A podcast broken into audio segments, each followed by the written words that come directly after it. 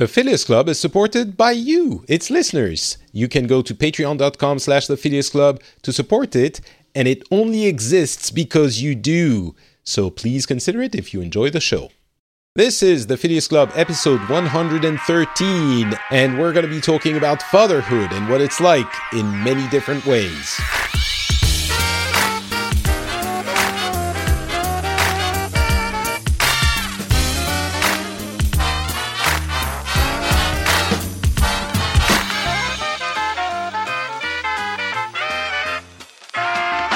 Everyone, and welcome back to the Phileas Club. This is a show where we cover the news from the past month or so from the perspective of, well, different people in the world. It is a truly global show. We get people from different parts of the world, we get people with, from different cultures with different opinions, all of that. But that is the regular show. Today, we're doing a special, and we're doing a special about fatherhood. We have gathered a few fathers here um, who have experienced their fatherhood in different in different parts of the world. Uh, myself, I'm Patrick Beja, and I have uh, the experience of that from France and Finland. I I think pretty direct experience, and there are some interesting things to see here. And we also have uh, uh, two guests. The first one is Bruce, who has been on the show before. Uh, Bruce is from Scotland slash Zimbabwe, uh, but mostly Scotland nowadays. How's it, how's it going, Bruce? That's good. Thanks, Patrick. It's good to be here. You have two kids. You have inexplicably decided to have another one after the first one, which Yes. I I don't really understand how that happens, but Uh, we we I hope actually he will planned tell us that. about that. yeah. uh, yes, yes. I- you yes, you what? You you cut off there at the end. Oh, sorry. I will. I will go through why we decided to have two. Yes, yeah. the, the, the, the, the crazy moment when it happened. Um, and also, as you heard, uh, Martin is here as well. He's been on the show before also, uh, and he is in Japan, although he was he is French. But uh, your your daughter was born in Japan. How's it going, Martin? Oh, it's going perfectly. So, hello, guys. Uh, happy to be there. It's always an honor, like uh, last time. Thanks for being on. Um, so you have one kid. You're a much more reasonable person. Um, you have one daughter. If I count well, yes. So far, just one. and myself, uh, so I have a, a son, one child. Probably enough, although things have been a little bit less. Uh, I, I've been less certain about all of this that I have than I had been in the initial three months. But so what we're going to do is that we're going to go over the different stages, and I guess uh, initially we're going to start with uh, the the the uh, pregnancy, and then we're going to be talking about uh, delivery and and the first few days, the first few months, and and we're going to artificially limit ourselves to the first, uh, let's say, eight months because that's how old my son is, and uh, I, I, it will be more than enough anyway. But um, we're, I don't want any spoilers, is what I said jokingly um, earlier before we started recording the show.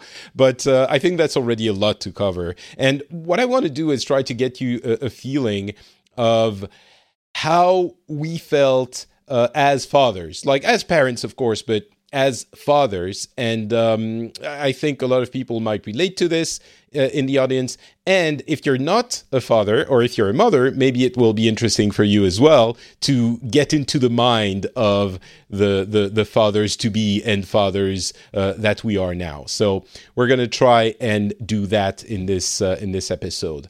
So let's get started with the pregnancy itself. And I think Martin, before we started recording, was uh, was saying, "Are we going to cover the moment we found out?" And I think absolutely we are going to be talking about this because it's one of the key moments, obviously. Um, so, well, you were talking about it, Martin. So let's go to you first. Um, how did you find out, and how did you react uh, when the news came?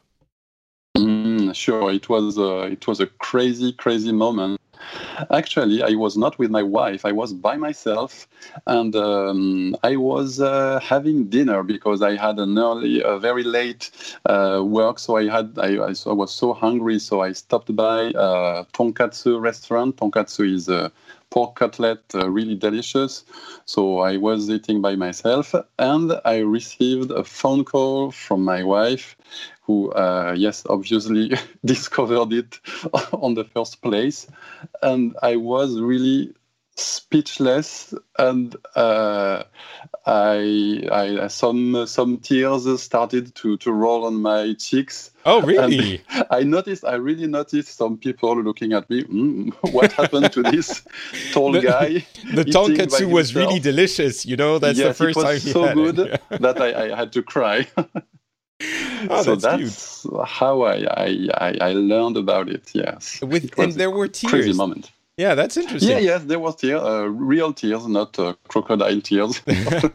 but you, you were. I mean, obviously, I'm guessing uh, you were trying, or you knew it was a possibility, but it still came as a emotional shock. Exactly, it was uh, really random. I was not sure. I, I I was not even sure it, it could happen one day. So, yes, we were actually in a period uh, where we were trying because we, we were thinking about that for, for a while. So, but I didn't, well, of course, like everybody, I didn't expect to uh, to come that fast. actually, I thought okay. I, I, could I could wait for a few more years. but Okay. yeah, that was a crazy moment. So, uh, usually I speak, I, I eat very slowly, so I, I think it, it was the fastest meal I have ever had, and I came back to to our place to, to yeah to celebrate. So wait a second. You still finished the meal. You're like, wait, oh, my life is changing. But everything is going to be different from now on. But I have to finish No that waste. No waste. Okay, no, okay, it was so good. Yeah, that's that's uh, I think an efficient way of doing things. Um, actually, I'm gonna go next because I wasn't that emotional. Um, we had been trying not for very long, but we had been trying, and we had had a couple of false starts. Not nothing dramatic, but it was like, oh, maybe you are pregnant, and maybe, but then we do the test, and it seems like you're not, and you know. That it, so we kind of had a, a little bit of staggered emotional shock, and so when it turned out that uh, uh, she actually was, you know, she did the test in the morning and and came to wake me up. He was like, "Hey, uh, I think I might be pregnant for real this time." And I was like, "Oh, all By right." the way, I'm pregnant. yeah, exactly. You know, it was that. Um, and but but we sort of cautiously we didn't want to get too excited, and we wanted to wait until we had like the the medical examination to to um, be sure. So it kind of was a, a, an exciting ten minutes where it was like, oh wow, okay, cool. Uh, and then it was like, oh, but let's not get too excited. So we went and had breakfast, and the day kept going as um, as it almost as if nothing nothing had happened. And I think that's where things are a little bit different for me than they were for for my wife. Um, and maybe one day we'll do the you know the the the mother's side of the story, which will be interesting as well. But now I really want to get our uh, take on it. For me, it was like, oh, cool, but you know, nine months away, probably a few changes are going to happen in her, but it doesn't concern me as directly. Um, and we're going to talk about the pregnancy, and there were some things, but for me, it was like, yeah, cool, awesome. We'll talk about it when we have the confirmation, and then it's going to be in nine months. So, eh, cool, but we'll see what happens. So, th- there were no tears, no big emotion, no nothing like that. It was it was really very muted. So, um, that that that was probably quite because different. maybe from- you didn't realize properly what was happening. There was a little bit of that. I, there was a little bit of that, but there was also the fact that I'm always super cautious, and I don't want to get Mm. excited before something has actually happened. Um, Mm. So she obviously she was actually pregnant, but we didn't have the confirmation from the doctor. So I didn't want to get excited to be disappointed afterwards, and that's always something that is maybe my personality trait. But I think my for my wife, she couldn't ignore it. Like it's not like I ignored it, but I didn't get involved in it. Not get involved, that's the wrong word, but uh, get uh, invested. That's the word I was looking for. I didn't get invested initially by by excessive caution.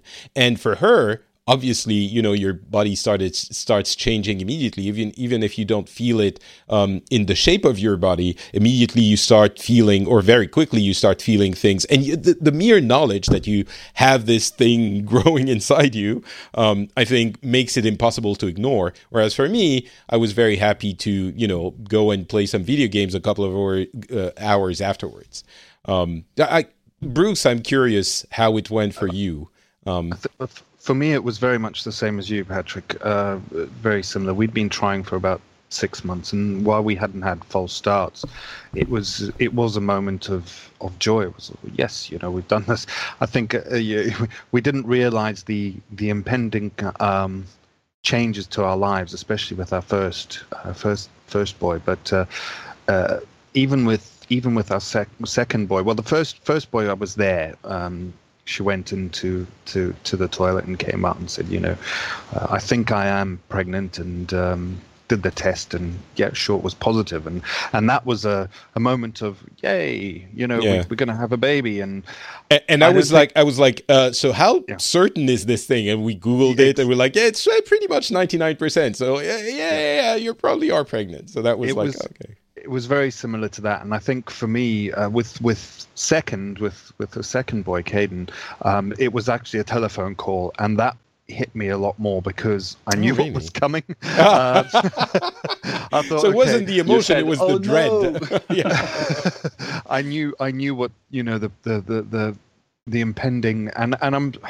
before I, before I go into any of this, it has to be prefaced by I love my boys more than anything in the world, and I think you two will will you know say exactly the same thing. Anything I, I say confirm. now, yeah, you know, it, it I love my kids, and and I will I will do more than everything for them, um, and I will go to jail for them, and I, and uh, you know, do any number of illegal and legal things to make sure they're happy um, and, and, grow up to be good people. But yeah, however, but however, however, um, I didn't realize that back then when what we were getting in for, into, and, and and we will get into that. So for me, it was like, oh wow, yes, I'm going to be a dad, and you know, I can teach them how to do this and we didn't know if it was going to be a boy or a girl at that time and we, uh, we so so that was uh, not that it mattered, but it was. Yeah, so you, like, you weren't well, sure whether to prepare the, the princess dresses or the knight's armors. Is that what yeah. you're saying? Yeah, exactly. Uh, no, well,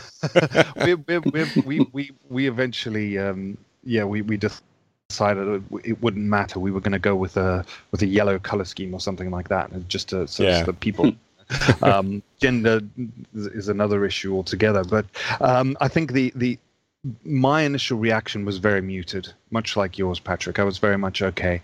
It only ever really hit me when we went for our first scan and. Uh, in Zimbabwe. Oh, yes, that's really emotional. Yeah. yeah, um, and I don't know if you want to go into that, but that was when the tears came for me. Uh, we nice. were in the doctor's office, and uh, you know, she lay back. Tears, tears came again for me. I get a feeling that Martin is going to be trying, uh, crying like throughout this episode. It's like, oh yeah, and then I started crying. Oh okay. Oh, and then I started crying. Oh okay. Um, Wait a second. I, am getting my tissues. yeah. But the, you know, the, the just seeing that little dot on fuzzy dot on the screen, mm. and suddenly it was like, oh my god, that's it's a real, real. thing yeah. that I've created. Um, yeah. That was when it really hit me. I have to say, for me, um, the, the, the that not muted that's not the right word but that being conscious of it conscious of it without being too impacted continued throughout almost all of the pregnancy. Um, uh, my wife is a, a very strong and she didn't have any like none of the moods well she had mood swings a little bit but she didn't let it affect her too much. And she she felt obviously heavier and and her body ached and all of that. But she was still like 8 months into the pregnancy she was going to you know grocery shopping and carrying like uh, uh, bottles of milk and and super heavy stuff and coming back wow. not very far. But she was doing it and i was like oh my god are you sure you're and she was yes of course. Why would i be affected by that. It was so. It it's not that it didn't change. I guess the the the one thing that really affected me was that she would go to bed early, um, at like ten, sometimes even nine. So I would just kiss her goodnight and go uh, in the in the den play some more video games and that's what the more pregnancy video was like games. yeah yeah Oh. that was what the pregnancy was like for me and like the first scan was impressive because there was the like initially obviously it's just a dot like literally a pixel on screen that is blinking black and white like blinking white and and the doctor tells you hey look at this it's your baby and this is the heart and and you're like oh well okay it, it's a little bit you realize it's it's, not my true baby. It's a bean. yeah, it's yeah, it's like even Yeah, less than a bean, and uh, and so and in Finland, uh, I wonder how it is for you guys, but in Finland, you are so well taken care of. Uh, at least throughout the pregnancy, you have multiple doctor's appointments, and everyone is super nice, and uh, you. you they they follow uh, the whole thing with a lot of care and they ask you all the questions and like I, I get the feeling that the um, uh, uh, Neuvola, which is the system, the healthcare system that is designed to care for pregnancies and babies and and and children, uh, is really they want to make sure. Basically, it was created a few maybe a century ago to make sure that. Uh, infant deaths were as uh, reduced as possible so they m- make sure that you have a good environment that you have help that you have uh, and and so they just make sure everything's okay and you feel almost I don't want to say on autopilot because we definitely read a lot of books and we prepared ourselves and we discussed it and all of that but you feel I think safe in a way that I'm not sure you feel in most other countries because you know that if anything wrong is gonna happen, you are taken care of and you can call someone and uh, at any point you can call them and they will have advice for you and you can ask any question like it feels like you're su- in a very i want to say modern country like modern society every anytime i go to japan i feel like i don't need to do anything because you have a store at every corner that has everything and you don't need to worry about any of it Indeed. right and and in this case the pregnancy felt like that. We didn't have to really seriously worry about anything because we knew we were taken care of by a competent uh, system. It's not like luxury hotel type hospitals but it's very competent and it's very um, uh, all inclusive kind of. So that was very liberating for me during the pregnancy and i could focus on preparing and you know as I was saying, reading the books, buying the things, and all of that. Um, Martin, I'm curious, is it as easy the pregnancy in Japan? I know you spent part of it in France, but um... yeah, I, I, was actually I was quite uh, worried about uh, the, the, medical system because uh, I had myself some experience and I heard a lot from from friends, both Japanese, uh, English, and and French. Uh, many of them have bad experiences at hospital. Really, they are in, in Japan or they are, in Japan. in, yes, exactly. In in Japan, that's what okay. what is uh, weird because. it's the, the system is made like not anyone can become a doctor, obviously, but there are many uh, doctors, uh, established doctors, who can get by just their influence, by their power, uh, a license for their kids to become really? a doctor. Yes, that's seriously crazy. That's crazy as it sounds, and and I've met some really incompetent doctors and uh, i mean yes, they still and, have to go to school but you're i guess what you mean is they don't have to be very good in school in order to get the license. Yeah, exactly. They, Yeah. I, the, the, they, they can graduate like like this, like uh, in a blink of an eye. Mm. uh, they, uh, it's almost fake, and and uh, I've seen the results, and some there are some really like freelancers, uh, doctors that uh, don't really understand what what happens to you, and they, they, they give you some bad medicines, and and and that's really, really scary. People, people people yeah people are really pissed off about that. So I was a bit worried because yeah, giving birth is not uh, is not uh, something that you take it uh, lightly.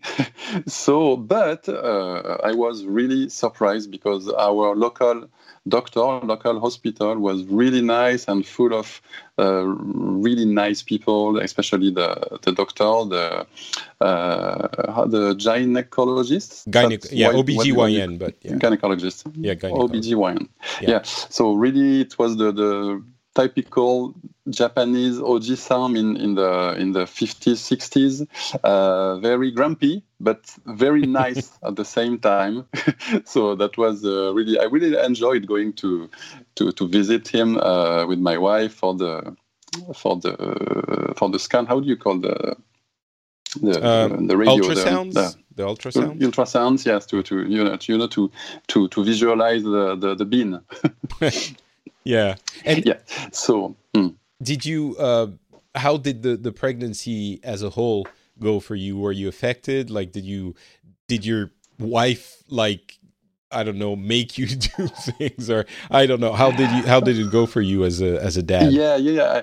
I, I was. Uh, I tried to be to be as supportive as I as I could. So, but like like your wife, I think my wife is my wife is very uh, strong, and uh, not that she wants to show that she is strong. That she just is naturally strong. Yeah. And uh, so, yeah, she she didn't ask for help. So I I, I did some help by myself. Uh, of course, go, going to buy something and uh, carry some uh, heavy luggages. Um, and something interesting is that uh, when you take the, the train, when you where you are in the train, uh, there are some reserved seats for uh, pregnant uh, women and elderly course, people. Yeah. And uh, there's many uh, young Japanese that pretend they don't notice that they have a oh pregnant woman in front of them, and and really that pissed me off. so I, I had one time to, to, to tell to tell a guy, okay, now can you leave the seat, please? Uh, of course, you being hello. you being a, a, foreigner, a gaijin, you you took the um, the the outrageous uh, line of yep. speaking up. How did they react? Oh, she, he, he was saying, "Oh, like, oh, okay, uh, sorry, I didn't notice," and uh, he, he went away. Sumimasen, go nasai. yes, sumimasen, exactly like that. okay, um, so okay, so no, it was a good period. I think for me, uh, the there there's, sorry, there, there's yeah, something very attractive about French people speaking Japanese. I, I think it's. I miss it. You know, uh, some some listeners might not know, but I lived in Japan for uh, a few years, and uh, I speaking different languages when you stop speaking one of them is you, you do miss it so uh, when martin is i interact with martin i take the opportunity to say a few words um, and uh, the last podcast I, I, was on was about Japan, of course. The what? Oh yeah, the, the last the, the, episode the last we did together. You invited was, yeah. me. Yes, last episode. Of course. Um, mm. th- there's, I think, a couple of moments that stand out during the pregnancy uh, for me. The, the first one is when we actually got to see uh, in the ultrasound, uh, we got to see a head. Or I can't remember if it was an ultrasound or a different kind of imaging Uh, exam thing, but we got to see an actual head and way more than the bean or the you know heartbeat or that was when it was like oh so it's not you know i don't want to make it seem like it's the the traditional kind of dumbstruck father that is like, oh my god, it's real because I very much knew it was real. Um, but it was it took a form, uh, I guess, the form of a baby, which was more, um, which made it uh, more tactile in my head, kind of. So that was the a, a, moment where I was like, that's the. It was maybe six months in um, when my wife and I looked at each other, and she was basically the same as me. She was, uh, you know, I'm making it sound like, ah, oh, Patrick is the out of touch father because he doesn't have the baby inside him, but she definitely had more of the pregnancy in her, obviously. Uh, but obviously, she- obviously, yeah, but it, it, it didn't feel very as you know. I don't think she was that far from my approach to it. Um, and and that moment when we saw the head was the first time when we like that. You know, we had that traditional. Um, movie moment of like we we take each other's hands and we look at each other and we're like oh it's a baby it's our baby. And you know that was uh, an emotional time. And the other time was when we were trying to uh, i was trying to listen to the baby in uh, my wife's belly um, and at some point he was kicking uh, all the time but the, the at some point he kicked my actual head like when i was trying to listen and and that was really like oh wow it's he kicked me. There's a physicality to this little alien thing growing in my wife's belly. And that was a really fun moment which i still remember now and we both laughed about. But uh, that made it more more palatable not palatable but more real. Um, bruce what about you? How did the pregnancy go Uh, pregnancy of I'll go go through two of them because the the first two one with pregnancies. the two pregnancies were very different. Were very very different. The first one was in was mostly in Zimbabwe. We only we only moved out.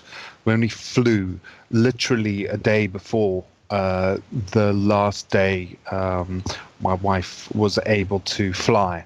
Uh, They wouldn't have let her fly after that. So, uh, you know, she was bursting at the seams. It was literally, I think, uh, 40 weeks out of the 46 or something, or 36 wow. out of the 40. Uh, we, it was very much, uh, we moved in September and the baby was born in uh, November. So maybe it wasn't that close. But um, uh, it, the, the airlines have restrictions on how late uh, a pregnant woman is allowed to fly, at least long distance. It's uh, uh, three months unless you have a note from your doctor, in which case I think you can go up to two months, but that's it. Yeah, Uh, well, that almost was it. We, we got yeah. we got the note, so it was two months before. Um, uh, he was born on the twenty fourth of November, and we flew on the seventeenth of Right. of September. So that was September, October. Yeah, so that would have been two months, and that was an experience in itself. But in Zimbabwe, the first seven months of of the pregnancy were. Uh, I think it was a, a very different experience from in Scotland for me because, as you said, in, uh, here in Scotland, they're very much, funnily enough, uh, are trying to follow the Finnish model. Um, they just brought, brought in, you get the uh, baby boxes, don't you, in Finland? Yeah. yeah. Um, a- and that while they weren't implemented back then, uh, they have been implemented recently. And um, Uh, just let me explain explain what they are um, Yeah, for those who don't know. The baby boxes are a set of uh, uh, clothes, tools, and literally a, a wooden box that you can use with a mattress to make the baby sleep in. Um, which is today nowadays it's very cute. It's known by m- many people in the world, but initially uh, it was part of that effort to reduce infant mortality of the Neuvola, the, the part of the healthcare system, as I said, that cares for infants and pregnancies and babies and children. And it's really the intent is to make sure that every parent has the bare essentials they need to uh, uh, you know clothe and the baby and make sure they sleep in a safe environment and not in the middle of the bed where obviously it can be dangerous and all of those. And and that is a very it's cute nowadays but it's a very intentional uh, healthcare tool that they started distributing for quote unquote free to every uh, new parent. So yeah they're implementing that in scotland as well in Scotland. Yeah, the, the the idea behind it is to reduce inequalities. So you know, everyone gets it. Doesn't matter how much money you've got and what, what your means are, etc. So it's a, I think it's a good thing in a way because I think there's a lot of. Uh, even to this day, inequalities and, and you know teenage pregnancies where mothers don't have anything or and uh, and are forced to bring up a baby, um, not without really having the the needs anyway. So so that's what we that's what we had in Scotland and uh, um, so it wasn't like that much- in zimbabwe i guess well, in, in, you see, in Scotland, we had very much a midwife was assigned to us very early on. We had a, a, a district nurse who was assigned to us very early on, and they visited regularly. And uh, my wife went to. Um, had appointments set up. There was a whole schedule of appointments where, you know, she would have to go and uh, speak to a doctor, have a scan, etc., etc. And it was a, it was very much uh, your your experience of being taken care of. Whereas in Zimbabwe, we had to be a lot more proactive uh, ourselves. Uh, we'd have we'd go to the doctor, and um, you know he did a scan for us right there in his room. He just happened to have a, a, a, a ultrasound uh, one of those ultrasounds yeah. And he did that for us. And then we had to pay extra to go uh, to a professional um, what are they called? Um, people who do actual full uh, ultrasounds. Uh, there's a radiologist i think is the name. Okay. And um, yeah so we, you know we do that just to get the the, the sex scan gender scan. And um, it, we then had to do a lot of looking up you know what what is he now? Is how big is he? What what are his needs? Uh, she, she, my wife had to then um, make sure she was taking the right uh, um, uh, vitamins because there's special vitamins that oh uh, and they didn't tell we- you at the Well, no, we- doctor's we didn't- office or? well he he would suggest it but there was no sort of this is what you must do. It wasn't uh, you know there there wasn't it was very much in in in the I don't want to say the first world but in Scotland very much a structure whereas in in Zimbabwe it's very much well you're in this this is what's going to happen this is what you must plan for but you must sort it out yourself um, and uh, you've got to pay for everything yourself obviously um, uh, that was another issue, but uh, I think we've we've gone into that before. So so for us, um, eventually that and other things we decided to move, and we had to we had to we had to fly to Scotland, and and it was interesting. The moment we landed here in Scotland, suddenly we were into the system, and. I've, it was such a major change. We were just taken care of. Um, and my wife had a, a midwife who was assigned to us and they were asking all sorts of questions about what's your previous midwife had to say about this and that and we had to say well we've, we've had nothing you know uh, as far as that goes. Um, so uh, i think for me uh, uh, as far as the medical side yeah there was that. Uh, and my wife was very much uh, on the flight uh, vulnerable. Um, and that wasn't really uh, I don't know if you, you you talked about traveling with a baby, but traveling with a heavily pregnant wife was a very very different experience. I had to very much be the, and she's not like this normally, but I had to very much be the man, you know, telling people, hold on, you know, Right. I have a Guardian pregnant wife, angel. you know.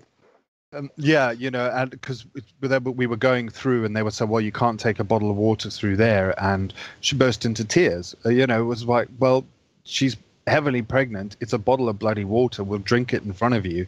It's very hot." We were in Nairobi at the time, um, and it was very much putting down foot and and and doing all those. Uh, uh, Manly things. ma- manly things. yeah, which, yeah, yeah. uh, That's which uh, okay. know, is, is, is fine. So, uh, uh, I think I think for me, the Scottish angle was very very interesting. It was so eye opening for me when our second ba- baby was, you know, on Mm. the wall.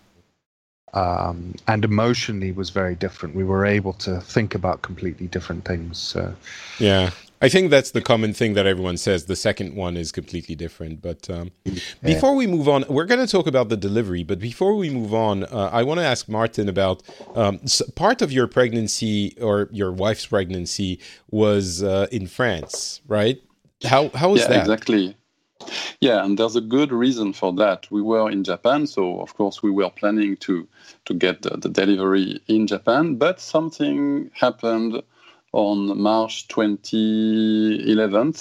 Uh, there was some kind of little earthquake in uh, Mm. Fukushima that uh, was so so little that it uh, the, tsunami Destroyed, that uh, followed yeah. uh, de- destroyed everything and i still remember being in my apartment i was on the fifth floor so tokyo uh, if you don't know is about uh, 200 230 kilometers from uh, fukushima but I felt an incredible uh, rumble and the, the, the noise, and everything was falling apart.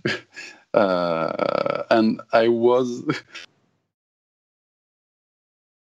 Oh, you're cutting off here. and uh, that you- was you really, cut off really for- crazy.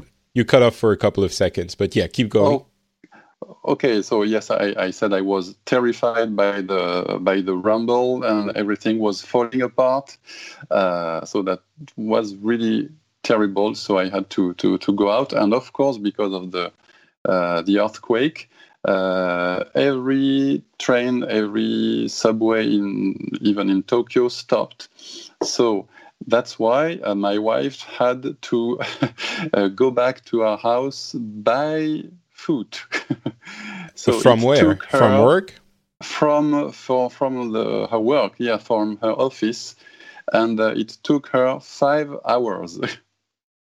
Jesus. And uh, could you, was. did you manage to call her? I guess the phone was. Yes, yes, we could call. Okay. Uh, it, it, it worked better with the with Line. You know, the, it's the messaging right, application right. that that is very popular in Japan.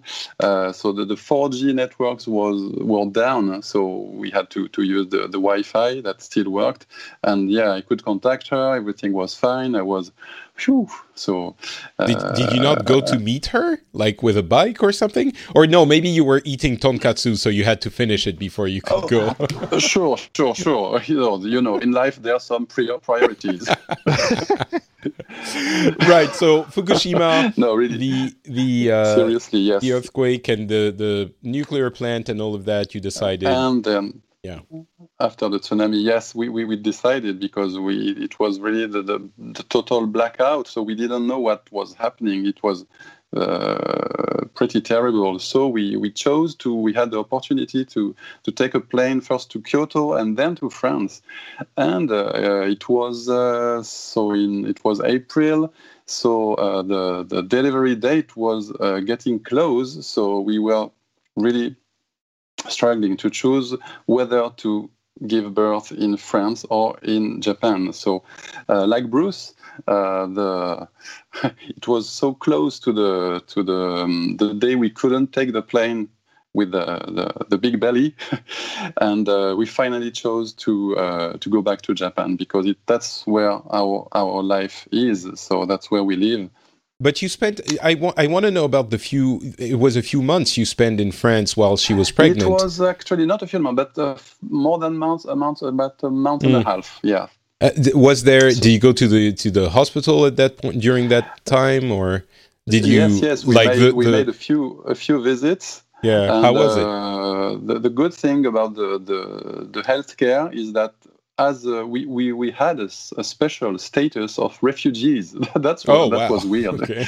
So the, everything was taken care of. So we we didn't have to pay anything for the visit for the for the um, for the uh, the scan thing and the, the visit to the to the hospital. And the funny thing is that really the doctor in France are different from the doctors in Japan. Well, that's what I want to know. How are they different? Yeah, yeah, yeah pretty brutal. oh wow! Okay. pretty brutal. Okay, lay down. Okay, spread the legs like this. really? yes, yes. So, it was it was not that that terrible. Of course, it was it was okay. It was a, a nice, uh, nice doctor, woman doctor, and she was nice, but pretty brutal compared okay. to, to to Japanese doctors. I wonder if your wife would would say the same thing. It was okay. She was nice, but uh... I, I was uh, beside her, so I, I, I could say. But mm. no, I think it was pretty pretty okay. Okay, but did so, you feel? did you also feel like that sense of being taken care of and safe? Um, as we mentioned? Not, ex- not exactly. Really, we had to wait a lot. It was a very bigger hospital than the, the, the one we, we used to to go in uh, in Japan. It, our hospital in Japan it is a really local one. I really, it's like you go to like yeah, there's just one doctor actually, mm. and a few nurses, and a few uh, a few people, a few staff to to to get the papers done.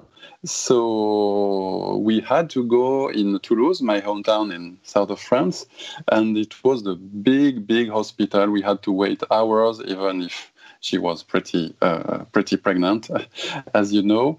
So it was more like industrial, right. industrial birth uh, factories. That's funny, you know. it's very local. In in in Helsinki, which is not a small town. Um, they've mm. gathered, they've closed down some hospital to have like all inclusive, not in all inclusive, like hospitals that can do every type of operation. Usually, at least in France, you have like level one, level two, level three, and level ones are smaller maternities, but they mm. can't do like a C section or something like that.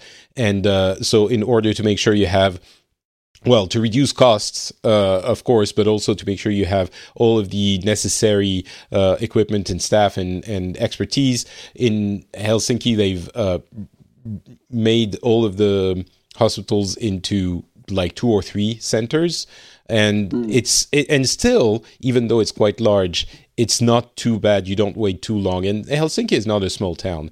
Um, so anyway, that's that that's an interesting aspect. Mm. But uh, let's move on to the actual delivery. Sorry, before before oh, that, yeah, I just wanted to to ask a question to to, to Bruce because uh, you you said you you went you really moved from Zimbabwe to to to Scotland, but uh, of course. Uh, with a 10 months uh, 10 months pregnant wife it's a thing but it's also a thing to to to move for for good. Uh, so, how was the accommodation? Where did you get somewhere to live pretty fast, and uh, all the the other things? And uh, uh that, that that is very very relevant. Yeah, we when when mm. when we came made a decision to move. Um, mm. My wife's uh, mother uh, offered. She lived in at the time in a three bedroom house by herself. Oh. So she she offered us to to stay with her until we got you know set up set up and got our feet under the table etc so um, that's that's what the initial plan was and that's mm. what we did. Um, that changed uh, within six months but yeah that we we did we did do that. And i had to uh, do the old going out getting a job once we landed in scotland. I i actually had a job interview two days after I landed because uh, I'd sent wow. out my CV, etc. I didn't get that job in the end, but uh, but yeah, we we we did a lot of planning into all of that. We had to move our cats too, which we had in Zimbabwe, and that they actually cost more to move country than we did. So babies, crazy, but, babies, and cats. yeah, yeah. Well, but you know, back then I, I love I love our cats, but you know, I, we thought, oh, we've got two cats, we know how to take care of a baby, but uh, we're, we're, we're going to how different that is. You know, how people go say, oh, I've got a little dog, he's my little baby. No, he's not. Um, but yeah. anyway, so so yeah, we had a we had a mother-in-law who we stayed with who was um, who very generously let us. It's uh, nice, yeah. and, and I don't know space, that we yeah. made it clear, but you moved from Zimbabwe because of the uh, health care for the baby and the cost and all of that. It was the the reason. Yeah, it was. It was. It was that, and was also just not being able to find a job at the time and the climate, and we right. felt the political situation wasn't going well. But mm. uh, but yeah, that that's. Uh, that's a different story. All right. Well, let's talk about the delivery. Um, and again, as the the the dad, uh, how it went for each of us. I'm I'm gonna start um, just because mine might be the longest, but uh, I'm gonna try to keep it short. Basically, my wife's uh, delivery was kind of a heroic thing. Uh, it was a 48 hours affair between the time the the delivery the the um, labor started and when uh, our baby was actually born. And the the Finnish system does something really clever, is that it, which is they encourage you to stay at home until the last possible moment, or rather, what you feel is the last possible moment, because we have this image of um, the the how babies are born from movies, which is like, oh my god, the water broke and um, um, contractions. We have to go now, quickly, and like the the taxi and the panic and the. That is so not how it goes. I mean, in most cases, I'm sure some people, some women deliver in a couple of hours, but actually, when you start feeling the contractions, you have a lot of time until things actually start happening. So, in in the Finnish system, they you give them a call and they tell you, have you tried taking some painkillers and have you tried taking a shower and stay a little bit more. Call back in a couple of hours and they really want you to to give birth at home. well, so they they tell you when you have to like i can't remember exactly but it's like when uh, contractions are whatever 10 minutes apart and last at least 30 seconds or something. Uh, or maybe it's i really can't remember. Maybe that's too late. But they give you a, a pretty clear time of when it's it's appropriate to jump in the taxi. And that's what we did. And still i mean obviously my wife's delivery was really long but still we had 24 more hours in the hospital so that was, you know, the, the the image that you have to jump in the taxi as soon as something happens is, I think everyone will agree, absolutely in, inaccurate. Um, Very. Yeah, but so mm. we we went through this, and again, my wife, being the fantastic woman she is, she, like she didn't wake me up when he started having contractions. She's like, when I woke up, she was a little bit. She was like, "Hey, so contractions started. It's fine. Keep sleeping. Uh, everything's okay. And obviously, the, that lasted 24 hours. So she even told me, like, just have a good night's sleep. Uh, after, you know, a few hours, of many hours, maybe 10, 12, I can't remember. Have a good night's sleep. We'll see what happens in the morning. If things get bad, I'll wake you up. We can go. You know, she was like super chill about it. Not super chill. That's mischaracterization, but um, it, it was really long. And uh, when we got to the hospital, I was a little bit not in panic mode, but like, I don't know, Papa Bear, making sure everything's okay. And I'll cut to the important part. It took still after that 24 hours. And at some point, I even went out and went to, you know, have some burgers because I was super hungry. She couldn't eat, but it, I still had to uh, eat. And and when I came back, she finally took the um, epidural, and long story short, in the end, uh, she was trying to push. The baby wasn't coming out. They tried a bunch of things, and it, they decided to do a uh, not emergency emergency, but emergency C-section. And her having complete faith in the system, once she finally they finally decided that they were going to do a C-section, she was like, "Fine, give me the good drugs and everything you know she had faith that everything was going to be taken care of. Like that was the point when they decided that was the point when she felt uh relieved relieved. For me when that happened it was 2 minutes they wrapped everything took her out of the room and then i was left alone in that room and my uh naturally um uh, uh, neurotic uh, frame of mind took over, and it was like I was completely. I broke down. Um, I was like, I I was afraid cool, she was gonna. I, I was afraid she was not going to be okay. I was afraid the baby wasn't going to be okay, and it, it, took maybe five ten minutes until they took me in the room, which were probably the longest five or ten minutes of my life. But um, I was so afraid, so afraid, and um, even in the end, they took me in the room. That there was a super nice anesthesiologist, uh, uh, anesthesiologist who was trying to make jokes, which we weren't responding to, of course. Um, but then the baby was born. I saw it first, uh, and then they put him on on my wife for a little bit, and then they took me. They took her away and took me in the room with the baby to do some skin to skin and all of that.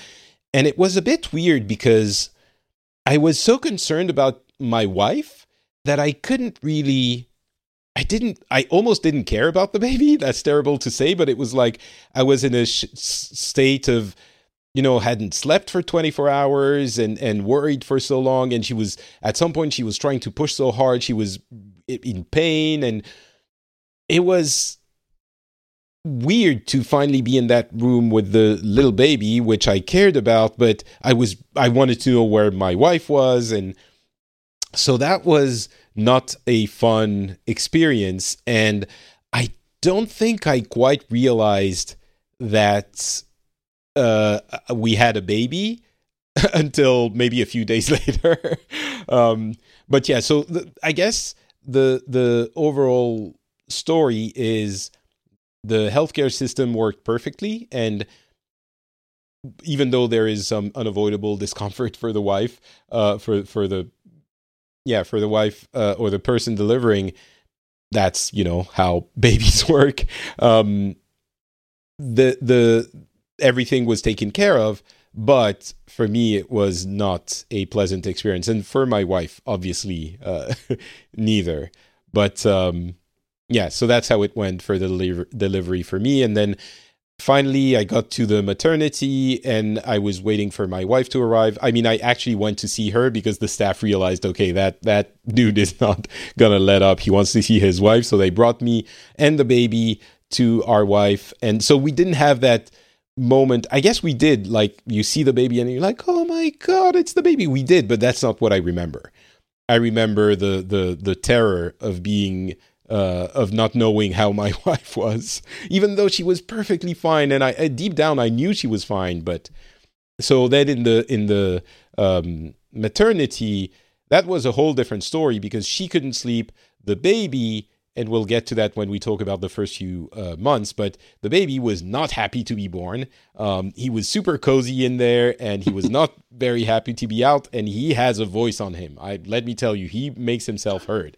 Um, so he couldn't sleep. We didn't have a single room because the hospital was super full, uh, and there was another baby in the room who was also not super happy. My wife couldn't sleep. I would go home. Like the biggest advice I can give initially we were bummed we didn't have a family room but it was a blessing because I had to go home, sleep, so that I could take care of the baby in the day so that my wife could sleep.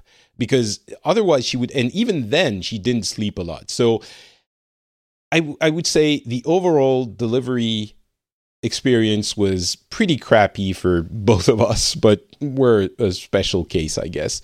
Um, you you mean she you mean she stayed at the Martin, maternity and you you took the baby? Home, oh no no no home? no! Of course, the baby stayed with her for the night. Okay. And I, I okay, slept so you could go, go to have a sleep. Okay, okay. yeah, yeah, yeah, yeah. And um, and and we stayed at the maternity because she had a mild infection, so we had to stay a few more days. Overall, we stayed like she stayed four days, I think, something like that. Um, so yeah, that was the delivery. How was it for you, Martin? Oh, that was uh, quite easy. Sorry to say that. it's fine. I'm just happy really, it wasn't I, as hard was, for you. I was expecting the worst, uh, um, but uh, actually it went pretty well, and the, the contraction came we took a cab, went to the hospital, not the one I was uh, talking about, but uh, of course a bigger one. So and you were in Kyoto, um, right? Uh, no, no, no, no. We, we we went back to, to, to Tokyo after oh, okay, after France, okay. there in, in in Tokyo where we live. So uh, we went to the hospital. Everything went well. Uh, my wife was uh, happy with the with the lunch and the and the dinner and she she even asked for more onigiri. You know the the rice rice, rice balls. Bowl. Yes. Yeah, that's that's a funny detail because you know usually the, the the common thing is that the pregnant woman suddenly wants to eat uh, strawberries. Right. it's like some some kind of urban legend. I don't know, but uh, uh, my wife, as a Japanese uh, woman, um, didn't want any strawberries. She wanted onigiri. Oh, I can understand that. Onigiri is way better than onigiri, please. so that was my one of my duties during the, the pregnancy. Mm-hmm. So back to the back to the hospital. So it didn't last long, really. Uh, I think I could even go back home to have a rest and then go back to the hospital because the the, the delivery, the labor was planned uh, for about 12 hours in 12 hours so i could go back doing some work and then went back to the hospital and really you came. didn't stay at the hospital yeah. for the 12 hours yeah yeah i could i could even go back home yes yeah yes. but you, you could have stayed that's like oh sorry i have tonkatsu to eat like i'll be back no no no no yeah my, my, my tonkatsu was waiting for me so tonkatsu can't wait I understand. No, no, seriously, I don't know, but it was not for long. But uh, mm. so, of course, I was there a few hours before the uh, expected uh, labor time. So mm, it went pretty well. So, like you, she went first on the delivery room. So I was beside. So, uh, and you didn't mention, but did you watch uh, in front of where you uh, just oh no, I was her. I was besides her, holding her hand Okay. and things like that. Okay, And, yeah, me too, me too, me too. I, mm, uh, Yeah. I thought it, it, it's a bit shocking, so I, I thought it was mm, pretty. It was uh, really better to be there. yeah. I mean, oh, more power to you if you think that if Mm. you want to do uh, the watching uh, from the front. Mhm. But I that well, that was not for me. I was fine watching. You know, just holding Mm. her hand and yeah, yeah. and and and, some fathers would even uh, uh, Film. film Yeah, the, yeah, the delivery. No, That's no, no. Some things are are better left, you know, mysterious and and yeah. But Yeah. um exactly and then and then she came and everything changed really so the, the I moment she realized that- arrived, Mm. yeah that was crazy really some like mind blowing i i was expecting a baby to come out of course but it was my baby so uh, of course sorry i cried again oh, that's sweet. oh, that is so yes, and and and uh, the the nurse uh, let me hold her for a while, and then uh, with the mother we took a few pictures, and uh, that was it. That was really faster than expected on my side. Oh, good for Mm. you. Good for you. You know, I think We had- trying to. Go ahead. Yeah, sorry, no, just uh, just a bit. I was we were worried a bit uh, mm, for two or three days because she had uh, I don't know how to say it in English. You know, jaundice.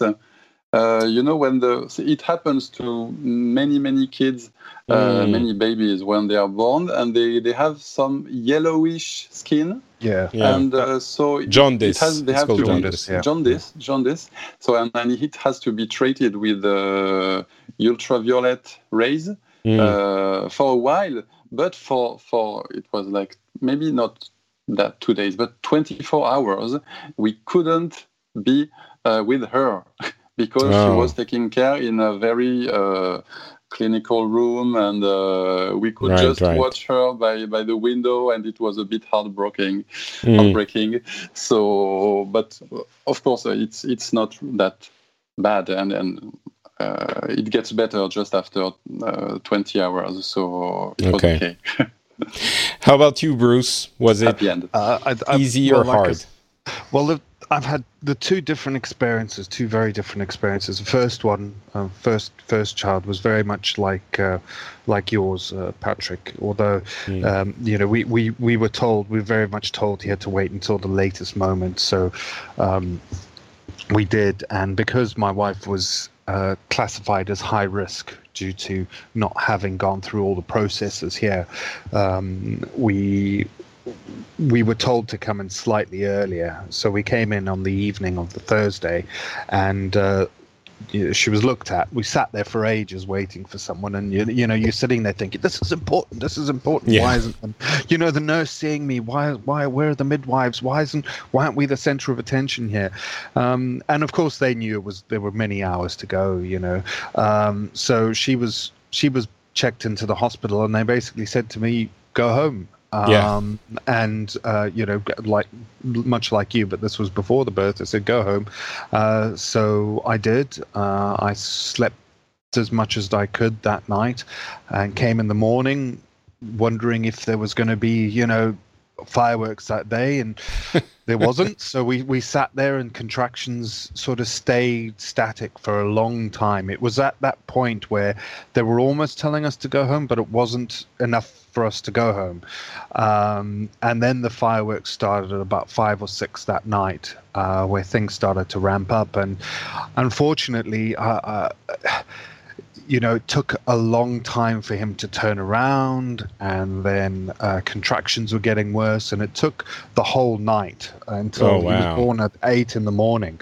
Um, so my poor wife uh, had to, you know, had to go through all of this, and and I think for me, just the the experience of not being able to do anything at Mm. all you know and it's it's this is like the most people talk about as the most important moments of their life and and you're sitting there going I can't do anything. There's Yeah. absolutely nothing I can do. You know, oh, uh, and and in fact, there comes a point where I think comforting your wife becomes more irritating to her than uh, than than than not. I don't Yeah, know yeah, I agree. you guys, you're like, "Are you okay? Can I help you?" Just that, you know.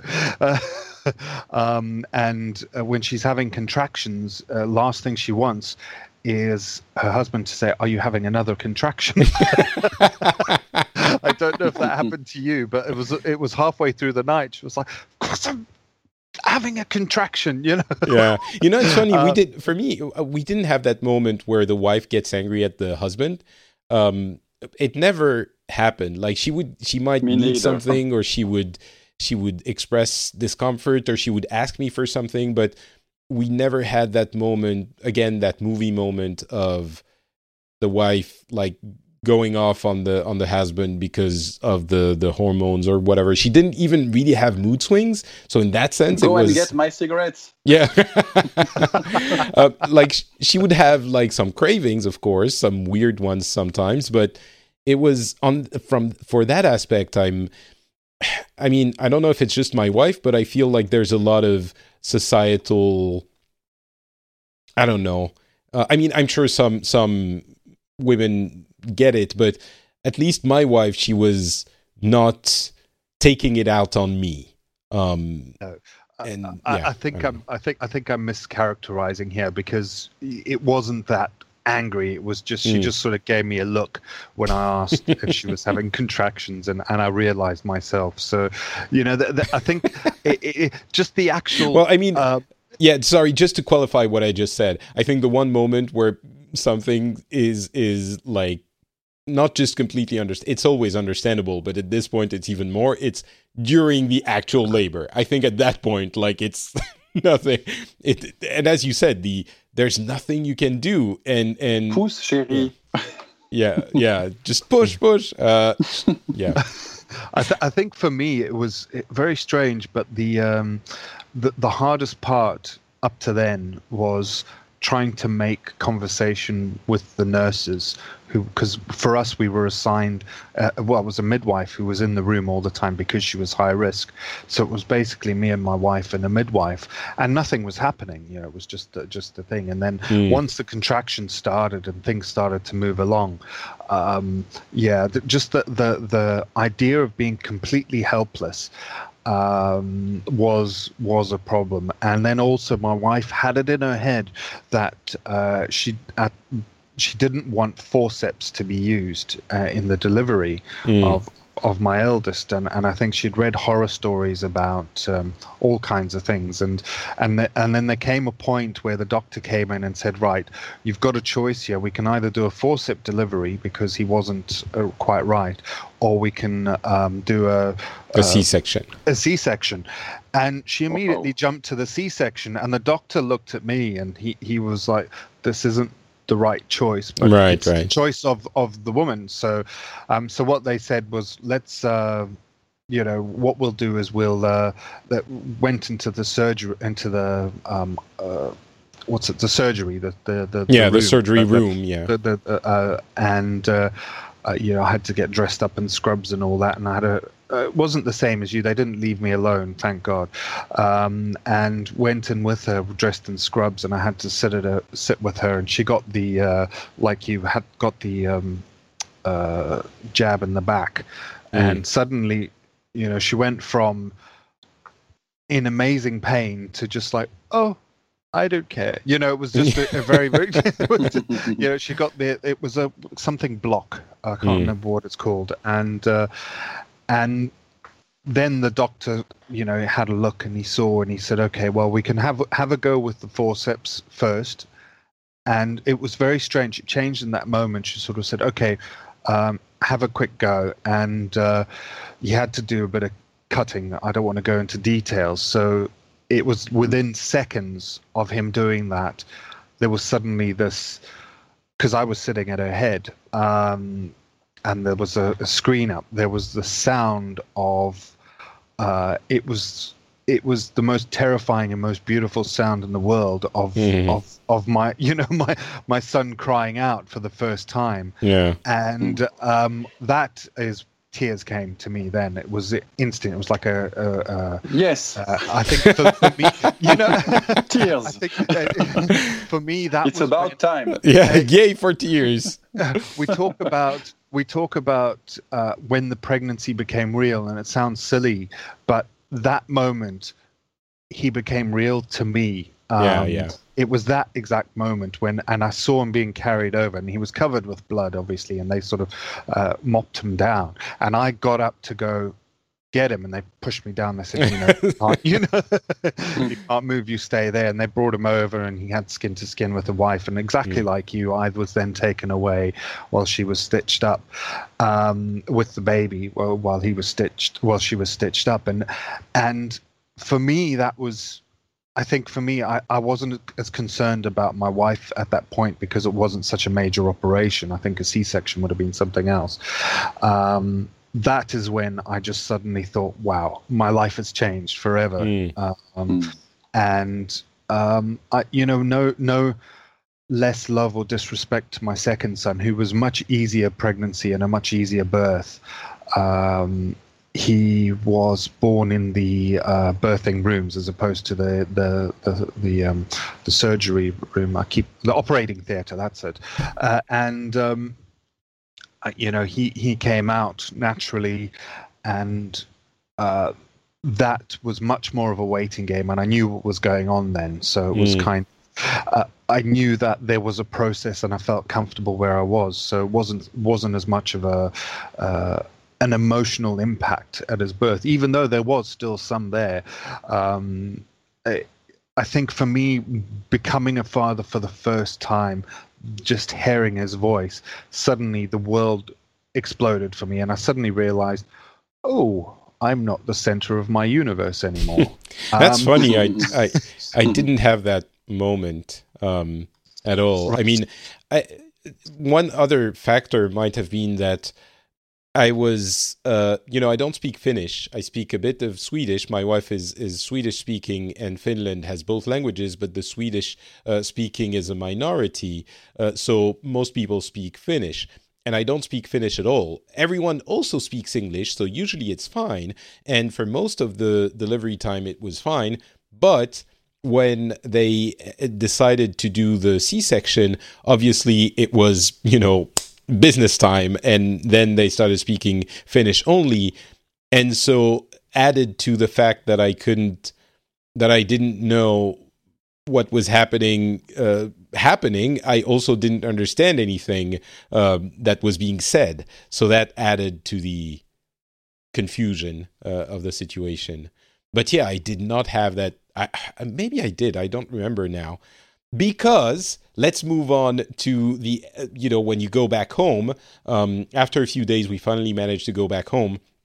And let's talk about the so, first so, sorry patrick. I, oh, yeah, I just have one more thing to add. Maybe it, it, it's relevant because it's about japanese difference you know oh sure and, sure. Uh, in, the, in the last episode yeah it's always about japanese difference. And uh, I, I, heard you talking about c-section and, and forceps and things. Uh, one particular things about giving birth uh, in Japan is that the epidural uh, shot is really unusual. And mm. it's like it's almost forbidden. And if you want uh, an epidural uh, anesthesia, uh, you have to pay a lot of money. Really? It's crazy. So we uh, we chose not to get it. and she gave birth without uh, epidural.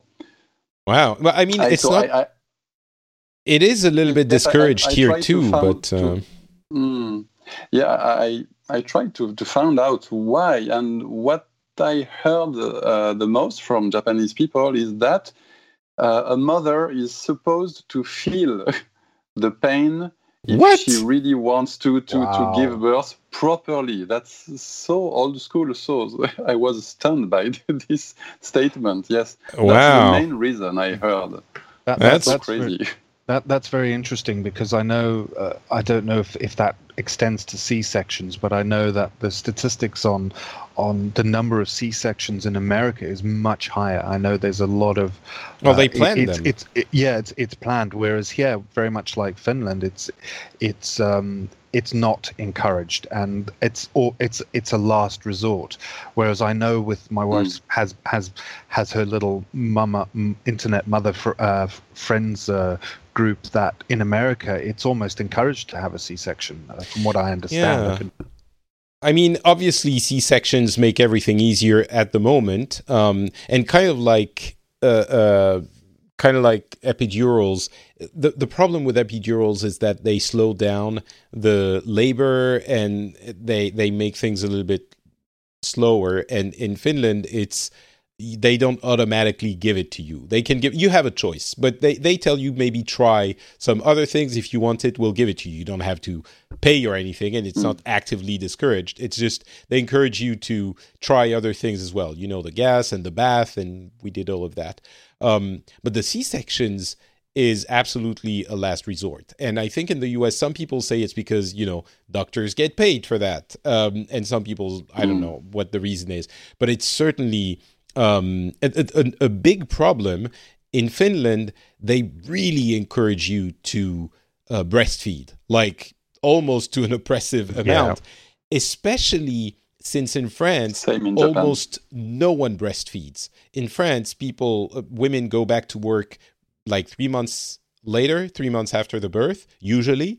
Um, and in Finland, you get, uh, I think, between the father and the mother, you get uh, a year off of work. So babies don't go to daycare until they're a year old usually, and um, breastfeeding is is super encouraged. As I said, most people breastfeed. If you don't breastfeed, they people look at you funny, like you're some kind of pariah, or like if you really can't do it, they they they understand, but it's not what is expected. And if people like officially they tell you you have a choice. Some people choose to breastfeed, some people don't. Um, and but if you don't, it's like they will you will get some weird looks. And the thing with C sections is that it's a little bit less uh, safe for the baby because when you go through the birth canal and come out, um, you get a lot of you know uh, uh, bacteria, whatever that prop up your uh, immune system same thing with breastfeeding. It's, a, I mean, the um, uh, uh, World Health Organization recognizes that breastfeeding is much better for the health of the baby because of uh, immune system. It it builds up the immune system from the mothers. So obviously it's better, but as I mentioned in France, no one does it. So or almost no one does it. So it was very weird um, for me to have this system where it was so encouraged. And um, so, anyway, in the end, my my wife really wanted to do it. But let's talk about getting back to getting back home. For us, it was a few days later, and the first week was fine. The first ten days, even I would say, um, because what I learned later is that babies don't really realize that they're out of the womb until maybe a week to 10 days after they've actually come out. Um, not very smart things, those, those infants. Um, so the first 10 days were fine. We would, he was, he was having a hard time eating. So we would feed him with a little syringe and he would eat very often, but he would eat. And uh, my wife was trying to breastfeed. What they don't tell you, by the way, I, I don't curse on this show, but I really want to. It's effing difficult to breastfeed. It's super hard and stressful. Like the latch has to be good, and the milk has to start coming, and the baby is hungry. So the hungrier he gets, the less interested he is in trying to latch on properly. Yeah, it's like there's many parameters to much. get right. yeah, it's not like it's I thought difficult. it was. I thought it was like, oh, just you know, put him on there, and he's going to start sucking no, no, no, no, no. That's not no, how no, it no. works. It is like a heroic effort to breastfeed. Um, and so the other thing is, um, after that blissful week when the baby doesn't really realize he's out of the womb, again, I don't swear, but holy poop, having babies is not fun. Jesus. And this is essentially everything until now was, you know, an hour and 15 minutes introduction to me being able to say this. It is. Okay, go on. fuck it, I'm going to swear. It's fucking horrible. having babies is a really, really bad idea. Don't do it, people. It will ruin your life. And we were not prepared. Like, people don't say it. People You do not sleep say it anymore. It's it's not even just about sleep. It's the i mean it depends on babies. I know that some babies sleep super well some babies cry some babies cry normally some babies don't cry. Our baby was not happy and he was crying all the time. There was nothing that would uh, that would get him to sleep. Like uh, uh, people who follow me on Twitter remember this from a few months ago. It, he would he didn't like the stroller. He didn't like the pacifier. He didn't like being carried around in the carrier. He didn't like like he didn't like anything. And our one saving grace is the fact that he would sleep at night. Like he would sleep pretty reasonably. Of course, in the beginning he would uh, wake up two or three like three times at night, but we would have a relatively okay time during the night. Um, but he would never fall asleep without crying for at least 20 minutes. At least. 20 and minutes. Often Wow. more. Um, and, and not just once, like every time for th- three months, every time he would fall asleep, he would cry. And we went to every doctor. You know, we were worried. We were like, what is happening? And like, and we tried everything. He would cry. And every doctor would tell us, you know, hey, your baby's in super good health. Congrats. And we're like, okay, great. And we we saw every type of doctor you can think of. Thankfully, I mean, obviously this is not a, a serious issue because he he was very healthy and thank God for that. But save for a uh, a, serious health concern, it was because what people don't realize is that babies crying is not just annoying. It's an, it's you know it's endearing for the first two minutes. It's funny for the next five, and after mm-hmm. ten minutes, you start being really annoyed. But cr- baby cries are genetically designed to be torture to adults and especially to, to parents. make like, to make ears bleed.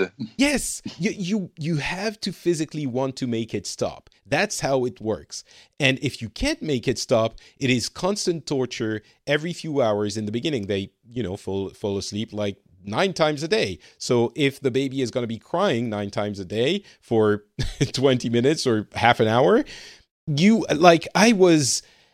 It's funny. My wife was talking to um, one of her friends who already had a baby, who had had a baby six months before, and she would say, you know, oh, it's it's it's really hard, and and the baby keeps crying, and we don't know what to do. And when you're in those moments, you get like weird thoughts. Like I was thinking, we should not, we shouldn't have had a baby, not consciously, but you're like, what did we do? And so my my wife was talking to her friends, and she was like, yeah, you have you ever thought it was too hard? And she was like, oh yeah, I I I called a friend at one point saying I was uh, thinking about uh, how adoption works, and her friend told her, "Well, have you actually looked it up on the net yet? No. Okay, so you're good. You're not at the stage where you should be maybe thinking about what you're doing yet.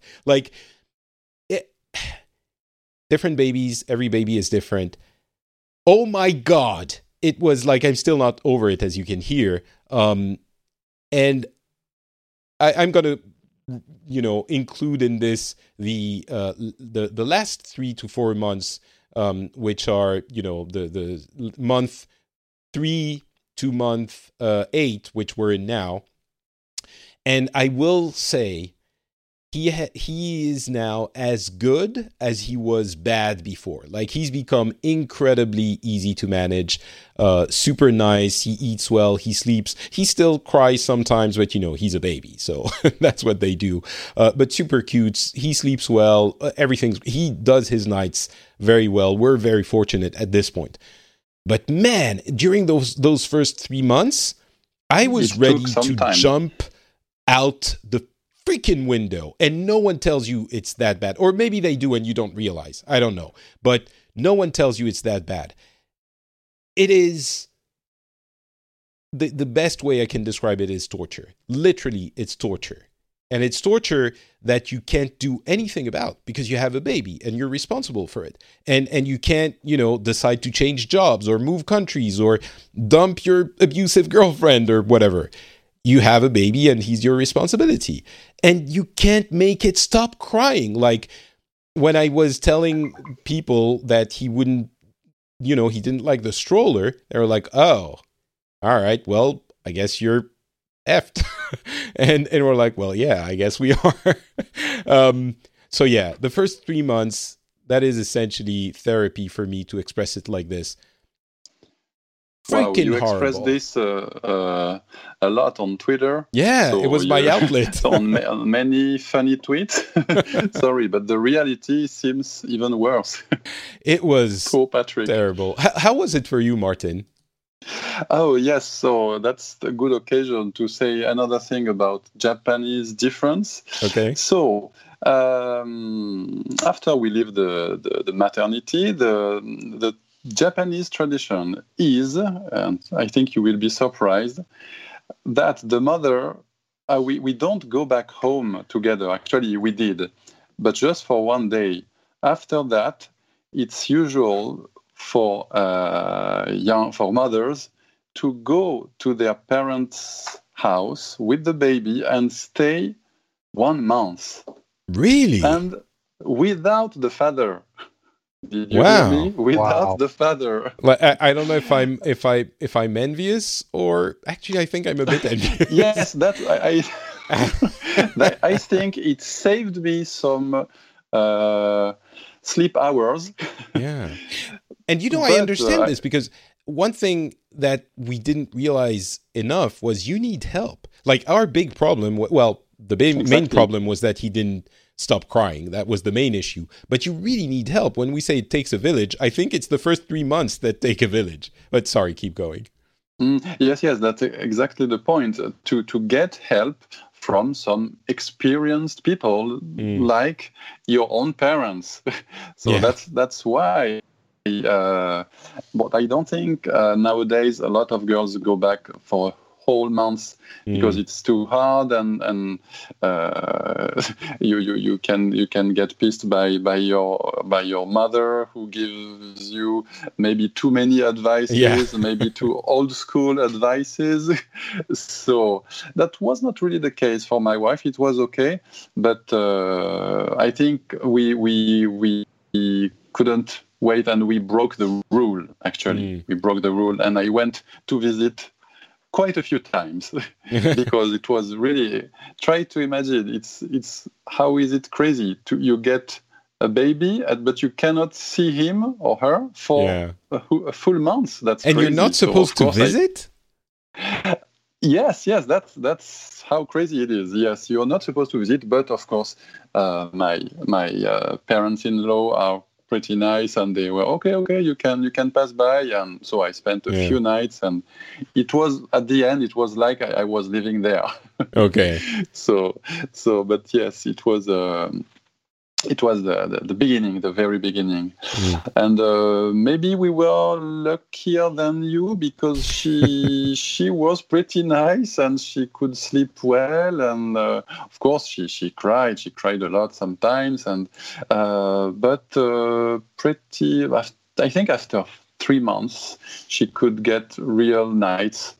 And Mm. uh, we could uh, we could sleep quite well so That's well, I'm happy for you. I think you know I don't I don't wish anyone I don't get angry about people saying our oh, our baby was easy. Um I, I, I'm happy for them. I think maybe I did get angry a, a few months ago. But but I think the, the thing that does get me angry is people who say, Oh, but you forget how bad it is. And then you you you know, after a few months you won't remember because they're so cute.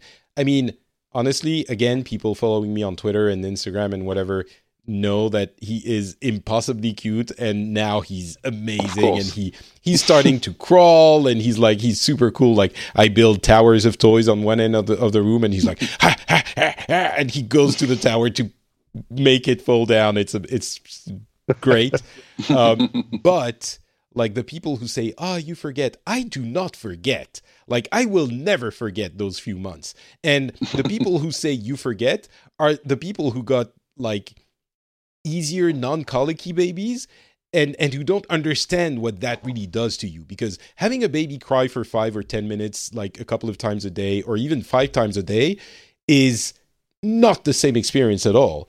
And they got like a different brand of baby. I don't know where they got theirs, but it's not the same thing. And when you live through this, it's funny because on Twitter, some people say, Oh, you forget because they're so cute.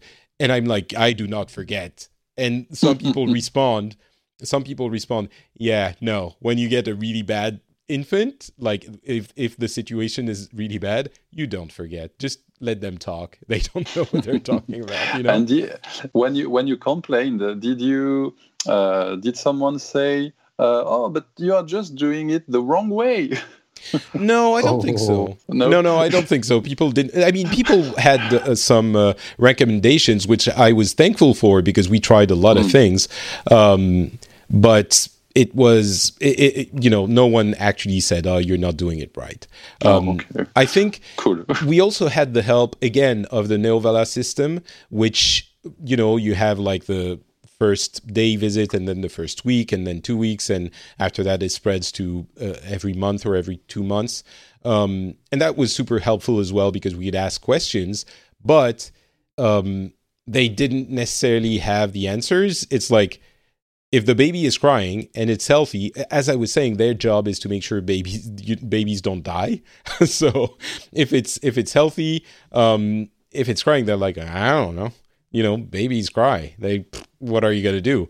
And so it, it was still good to be able to go there to make sure that he was not suffering from any weird illness, but at the same time, it was a bit frustrating. And they also check on the parents as well. Like they had questions yeah, exactly. for us. Same in Japan. Yeah, they do. A girl, a girl uh, came twice to to check on her and us.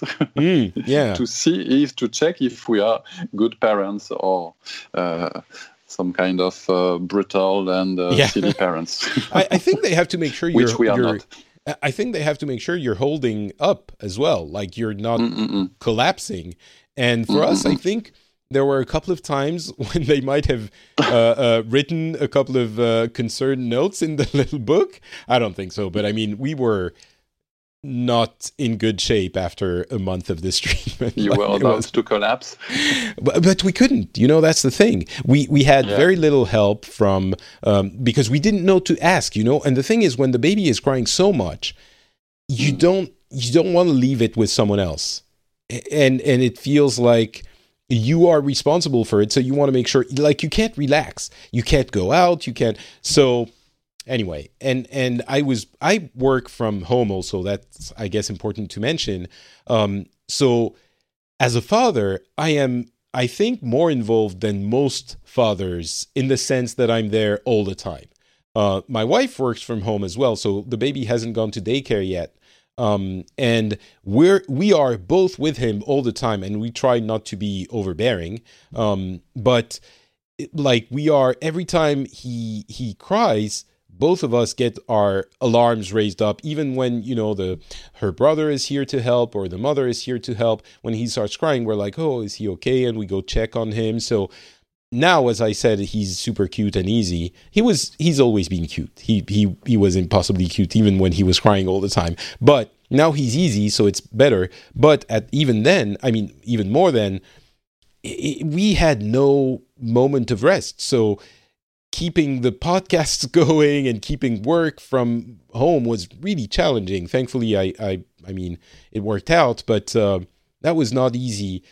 And as a father, I think working from home is both a blessing and a curse. Um, it's a blessing because you see every little thing, and I would say I'm 40, 60, maybe even 45, 65, uh, 55 involved. Like we take care of him really almost equally maybe even 50 50 mm. i don't know. Maybe she would have a different uh, opinion. But um but at the same time you don't get breaks at all ever. Uh, so now it's been eight months. And as a french person for whom babies go to daycare or with a nanny after maybe sometimes you know sometimes as early as a month it's rare but yeah, definitely a month, three months. two months. I, I'm Yeah. always surprised by that. Yeah. Uh, even you you know three months if your baby isn't going to daycare you're a weirdo um and and it's funny because initially when my wife uh, learned that french people get only three months of uh, maternal leave she was like oh this is barbaric and and you should be there for the baby. And this is preventing women from like uh like it's it's uh, um in finland we have a right for women to get uh, um uh, maternal leave and this is an advantage and adv- an advance for women's rights blah blah blah. And now i don't think she would want necessarily it to be just three months but the fact that it's just three months means that you have the system around it to take care of the babies. And the mother isn't kind of a slave to taking care of the baby. If you want to go back to work after three months, you can.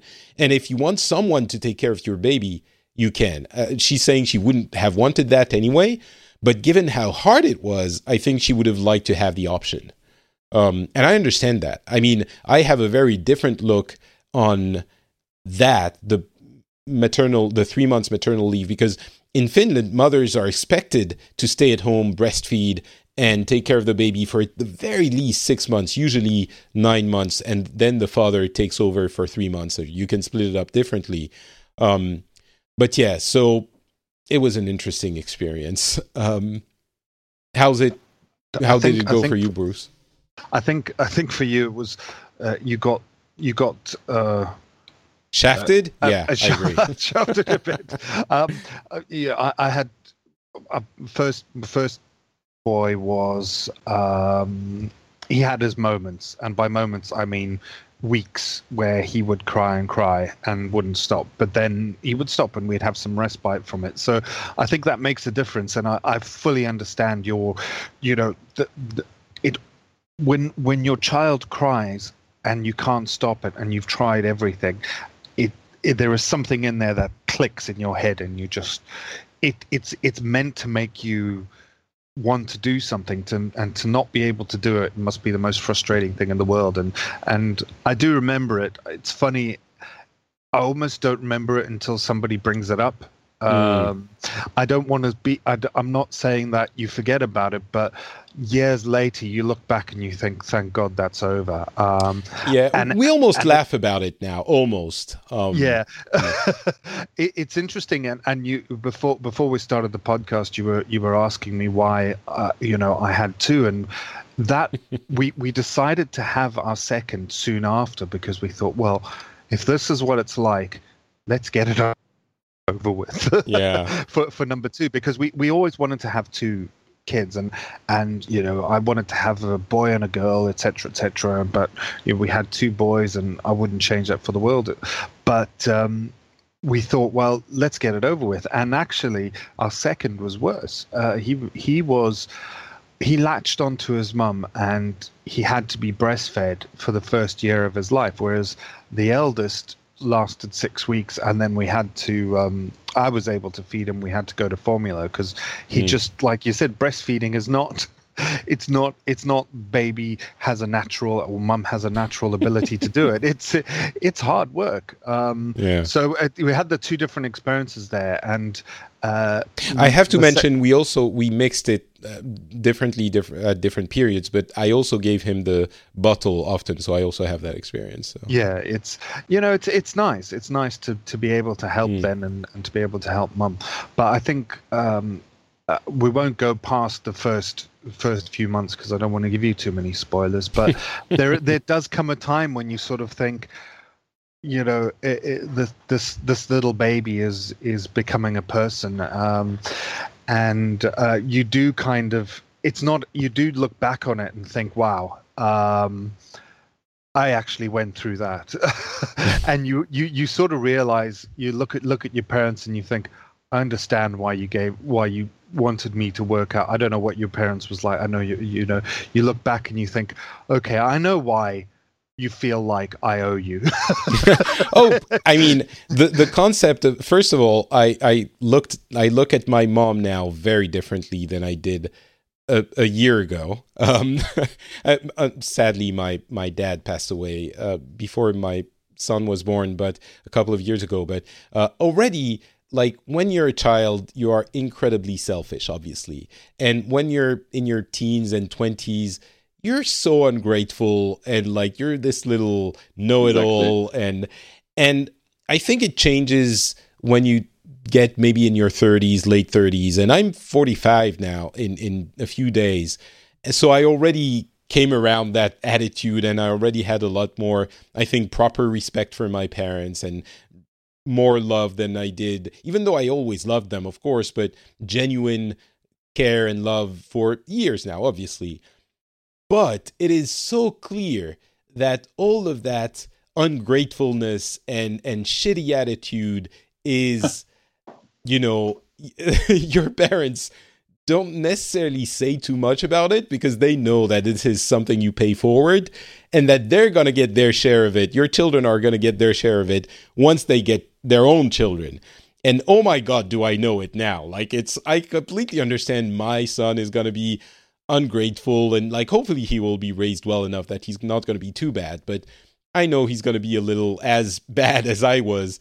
And it makes me think, yeah, my mom knew what was going to happen to me when I have kids, and she was like, "Oh, you know, it's normal.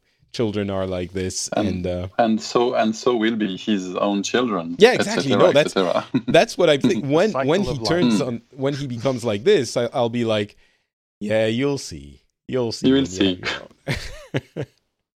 yeah, it's yeah, yeah. Being being a father is just it's the best. Uh, I remember asking a colleague of mine 10 years ago, I said, uh, you know, do you think you're happier now than before you had a baby? And he took he took a full minute to think about it and he, he answered he said it's about the same he says there's mm. there's some parts of it where you are much happier.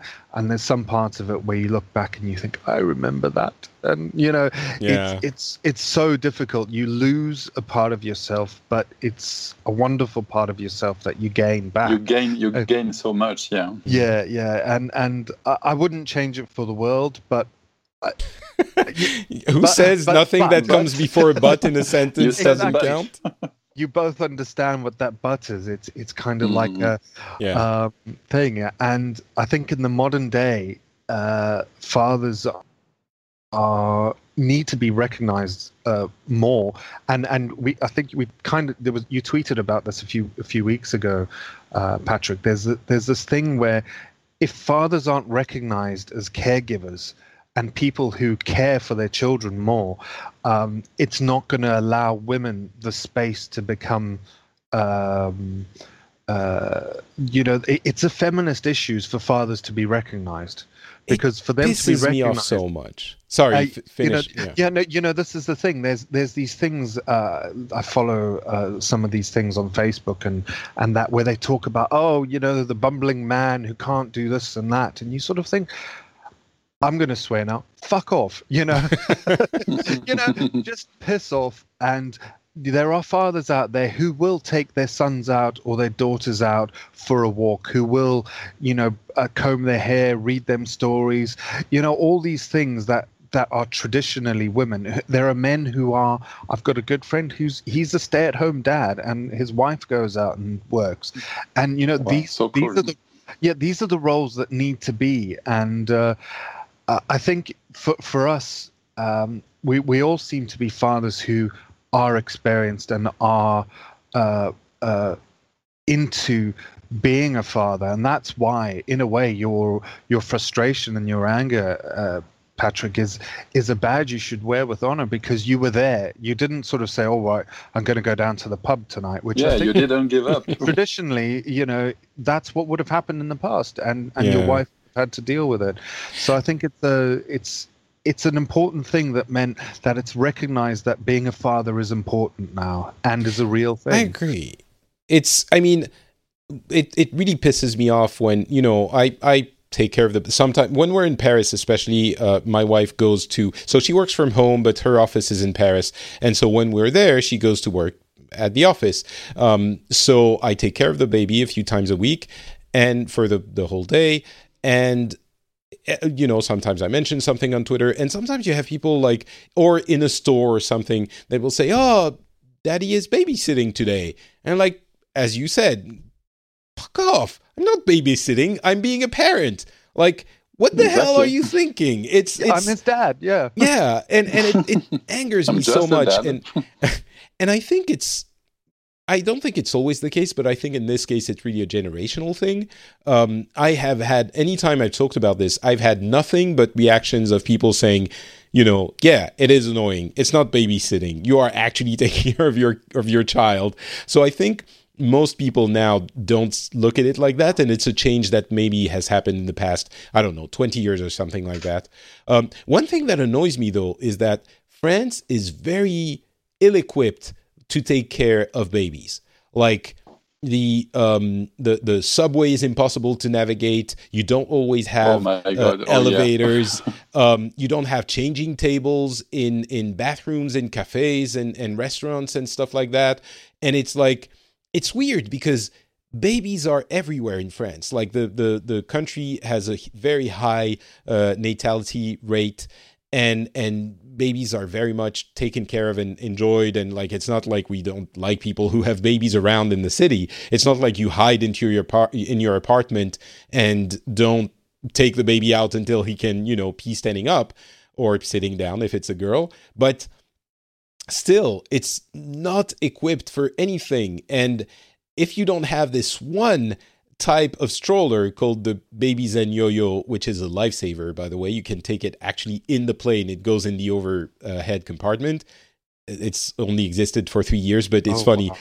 every parisian person that has a baby has it. Like there's two types and one on on the right side of the river and one on the uh like rive gauche and rive droite uh, have different types. It's very funny Parisian humor, but um, it's it's like a lifesaver because it's very nimble and you can fold it into uh, uh, like you can fold the top to go under the uh, the the passage in the subway and. But wow, it's I so wish I had this one when I was in Paris. yeah, it's it's very very helpful. But like the town, the city, like when you're in Helsinki, everything is easy. Like every restaurant has a changing table, and and not just in the women's bathroom. Um, like it's it's super easy. And in Paris, it's terrible. Same in same in Tokyo. Even uh, in the men's bathroom, there's a child seat to to to to, to put the, the, the child while you're doing uh, what you need to do, Yeah. and uh, some changing tables, even in the men's uh, bathroom. Uh, so That's funny because the- Tokyo the, is the birth rate. the, the Yes. Japan is considered like not very uh uh you know men go to work they don't take care of babies in my Yes, but th- such things are now changing apparently. So yes, the birth rate is is quite low Mm. compared to France, but uh, on the other hand, you have a lot of equipments for uh, for taking care for every single station in Japan. Maybe not every one of them, but there are thousands. uh, you have elevators and escalators. Yes, you mean train station yeah in train station. Yes. It's funny you told me uh, when we met a few years ago that uh, there's now this tendency of like the ikemen papa um, Mm. that are like the cool Exactly. dads who take care of the baby. In in Finland, um, there's the latte papa, which are the, the yeah the, the men who grab their latte and and go in the park with their baby and and meet with the other uh, men that have babies that they take care of. um, so there's definitely a tendency like this in France. I haven't seen anything like this. Uh, it doesn't mean that men don't take care of the babies, but it, it there isn't like this cultural image that has developed. Maybe it's because I don't know. How is it in in uh, in Scotland? I think I think in Scotland we're we're still a little behind. There, some of the newer places have baby changing areas in Mm. separate, but uh, uh, as far as dads who have coffee, there's nothing like that that I can see. I'm, but I do live in rural Scotland, so there's not really that much around compared to other areas. So I was just thinking while you were talking what having a child in London would be like now, and Mm. I get the impression from a friends friends of mine who have who've had a child recently that it's still very much uh, you know wives who go to take them to the play areas etc etc I, I, don't know. I could be wrong though. So yeah. i think we're still behind france. And i was quite surprised to hear japan there. So yeah. Uh, but but getting more and more progressive as time goes on which is good. Which is i good. will say um, as a conclusion uh, so having a baby is really hard uh, for the past three months he's like in the past two months he's becoming more responsive i think the the really difficult part is that for the first three three months and even a little bit longer, he's really just an eating and pooping machine. So you don't get any feedback of anything positive out of the baby, however cute he is. Like the, the cuteness is their evolutionary trait that made the human race survive. Because if they weren't cute, you would not worry about them as much as you do. And, you know, they're so annoying. Like, I even had uh, people say that there is a theory, apparently a real theory, of like difficulty of baby raising being a evolutionary advantage because I was genuinely surprised like how why are babies so difficult to raise when when animals have you know when they are born they get up and walk immediately and and our babies are like completely incapable of doing anything. It's really the fourth trimester is actually a fourth trimester. Um and and someone said it might be an evolutionary advantage because the parents have to be intelligent. Like the the the species has to be capable of taking care of that helpless little tiny blob and in order for the species to survive. So i thought that was interesting. But um, in the past few months he's become incredibly fun and responsive and all of that.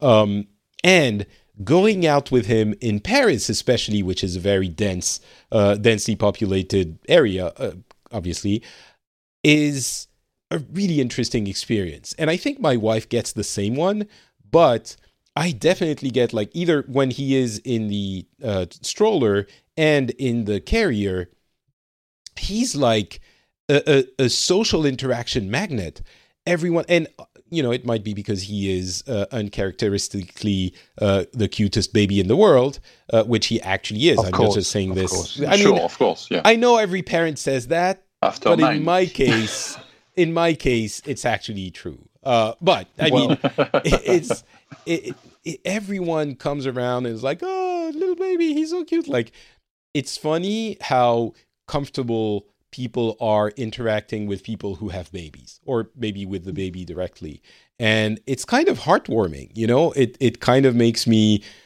happier i guess. Like when i go out with the baby he, maybe he's been a little bit fussy crying in the in the house and we have to go out for him to be distracted um, because you don't give them snacks to be distracted. That's four times a day. And we could talk about the way french people view education. I didn't even mention this at all. But the views on education, wow, are they different from the the views on on education in Finland? It's like in France, you have a framework in which you you get what the baby can do and what the baby can't do. You set the parameters, and inside that framework, they can they're pretty free, but they don't go out of the limits. Um, and you know, if the time to eat, for example, is this and this and that time. Obviously, when they're you know biologically able to hold uh, enough food to not eat for a certain amount of hours, then they don't eat. And if they if they are crying, I mean, obviously, if it's the complete meltdown, you might give them uh, some milk or some something to exceptionally. But uh, if they're fussy, you do something else to distract them until it's time to eat. You don't use food as a, a, a calming agent for a fussy mm-hmm. baby. Um, and there are some things like that that for which the French are super strict. Um, for example, on letting babies cry. Of course, it's controversial uh, everywhere, but in France, it's much more accepted than in Finland. Like in Finland, if you let your baby cry, they're gonna look at you like you're a criminal. And in our case, we had to do it after a few months because it like literally the baby was not learning to sleep. He couldn't sleep, and we had to force him to learn to sleep, which is the whole argument about letting babies cry. But nowadays, we're so thankful that we ended up doing it because he has learned by himself to sleep. Bottom line, not to do the argument about letting babies cry, but in France, it is much more accepted to set the parameters for the kid. Like the kid is not the one who makes the decisions, not because it's good to be strict or whatever. It's because the baby can't handle the stress of having to decide. Like for a few months, we would make do baby led stuff and kind of ask him if he was hungry or ask him if he was asleep, and he was not happy. Like and, and, he became happy when we sort of set a, a, a, framework for him, which is a much more French way of approaching things. So that was a really interesting thing. But um, I don't know. I've I've gone on off on on fifteen different tangents there. Uh, any anything to say about that framework thing or how people approach the not really discipline, but edu- not education even. They're too small for that. But uh, how you set things for the baby I think I think for, for us here in Scotland, it's been very much uh, we're given guidelines uh, for what is expected, and uh, we would have a a midwife come over, especially early on, and say, you know, this is what, what where we are, and we we're given a, a little red book of, of where ah. weight should be in all that, and and um, yeah, I think we're more along the French lines, um, although there are discussions and different midwives who would say things about, you know, there's a whole crying it out. Should they cry it out? Should they not? Should, you know, skin to skin time.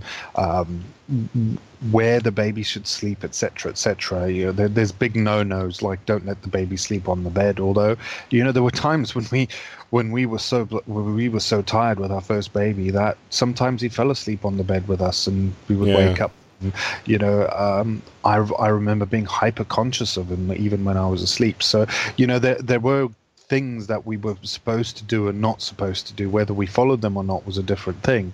And you know, I, I would say that was shame if I was speaking to some of the the midwives that we spoke to, but some were quite realistic and said, well, sometimes you've just got to do what's best for you. And uh, hmm. I think that's generally what where we are. We're somewhere in the middle of yes, there are guidelines, um, but don't push them too hard. Like breastfeeding, um, there was a time where it was very much pushed that yes, breast is best, etc. Um, but the the push now is very much what you know, uh, fed is best. You know, just make sure the baby's got food if, if he's hungry. And I like the I like the breast is best. yes, well, it's a nice catchphrase.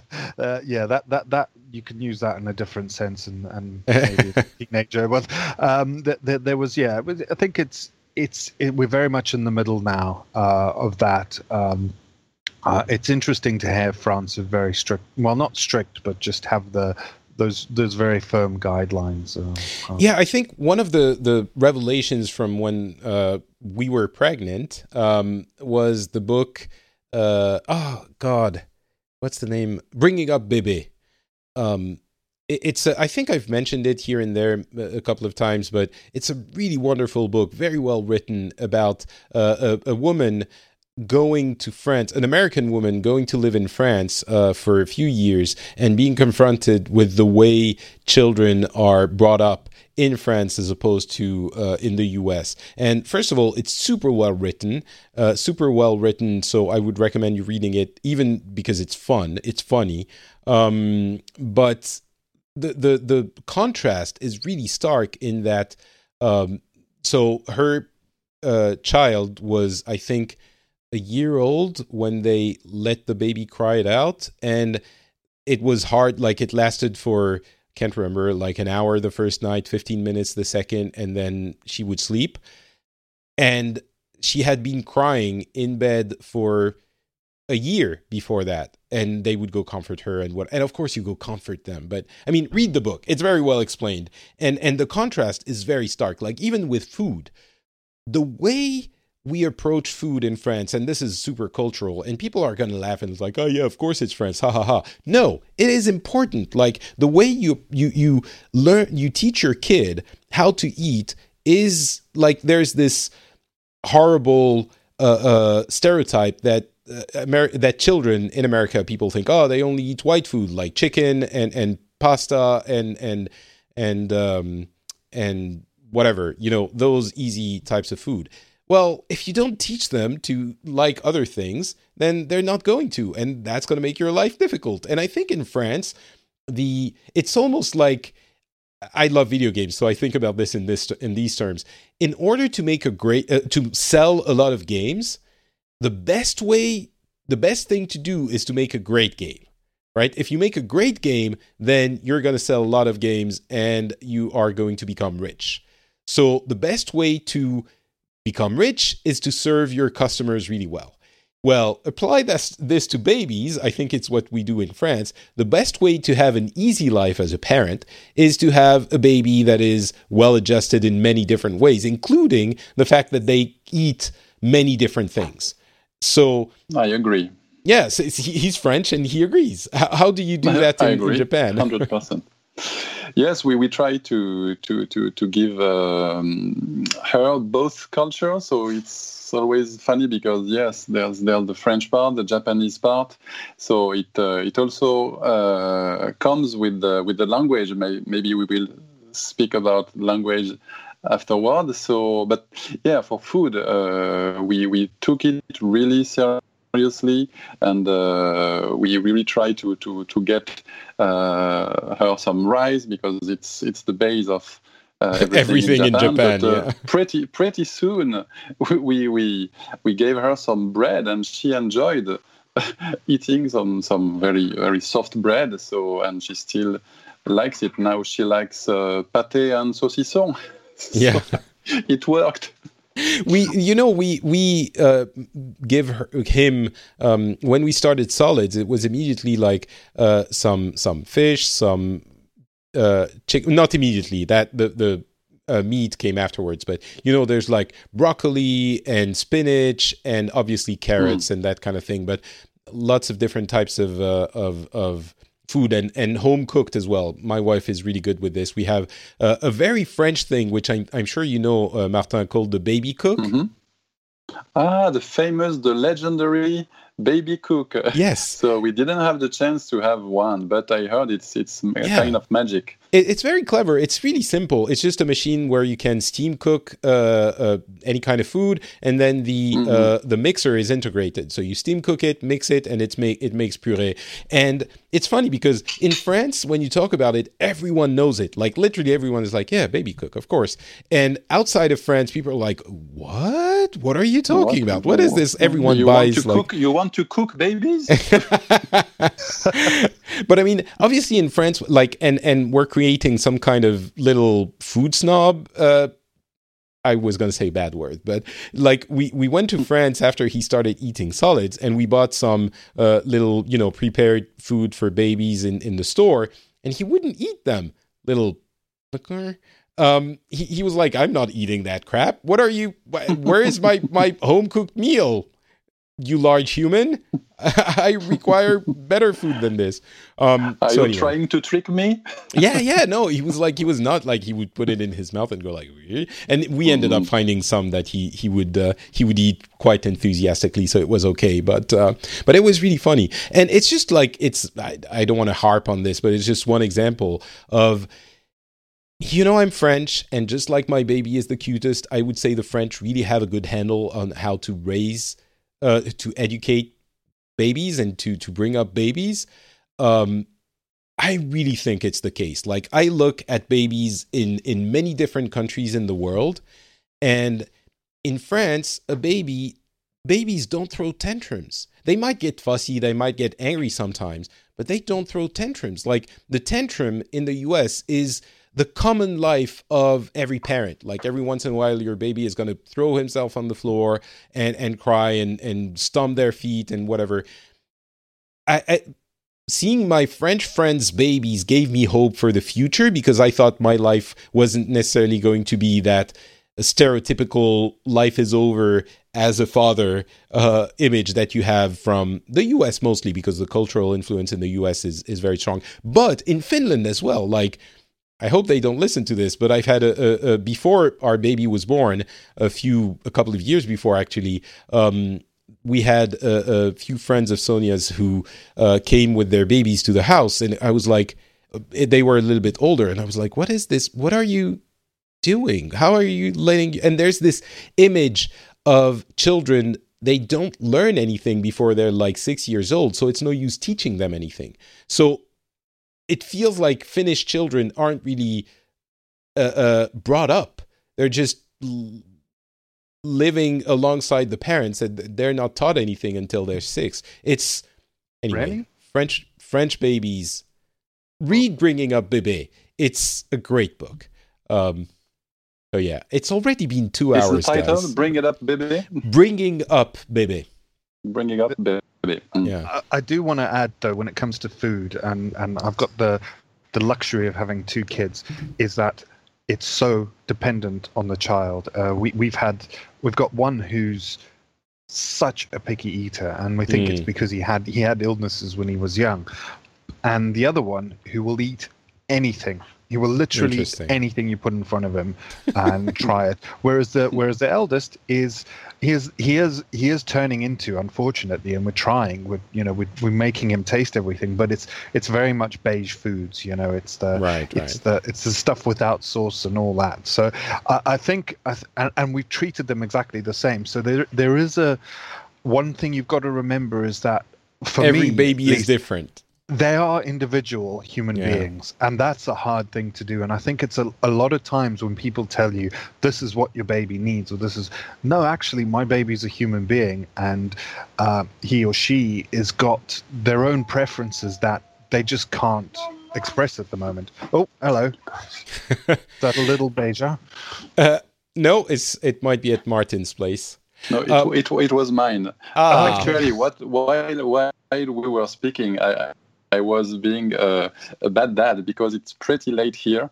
It's uh, 10, uh, 10, uh, 10 10:30. uh, 30, 10, 30, and Manon is uh, still not sleeping. oh my god! And uh, oh wow I actually, uh, while I was in my uh, office, and in my room, uh, I, I saw some uh, some papers uh, being put under the door, and uh, there was written "Papa." Oh.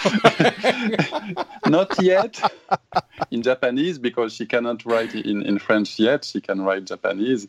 So I- Like, I, not I yet, the, the mic and I and She I wants to go to sleep? come in the room. Yes, and uh, yeah, because my wife is not back home yet, so I, I had to take care of her. But I thought the, the recording would be uh, shorter. oh, I'm so sorry. no, no, no, it's okay. No, it's it, it's part of the of the deal. You know, it's part of the, the, the yeah the world. So and I I when the mic was mute, I, I sent her to the to to take a shower by herself. You know, it's a big step up Ah. in uh, on. Uh, so in what you're saying is, I'm she- really helping uh, you, your kid, become uh, grow up and be better. We're by the Exactly, exactly. Thank you, Patrick. Thank you, Phileas Club. So she she, Yeah. she she went. She brushed her teeth by by herself. Uh, I don't know, Bruce, if if you are uh, there yet for for your boys, Yeah. but uh, it's really helpful. You know, wow, Well, it's a time saver. yeah, I'm. Oh, sorry, Bruce. Mm, yeah no, we, no, we were getting finished. to that point with with Yeah. bedtime and and and that so Mm. uh, don't don't want to don't want to spoil it for patrick Yeah.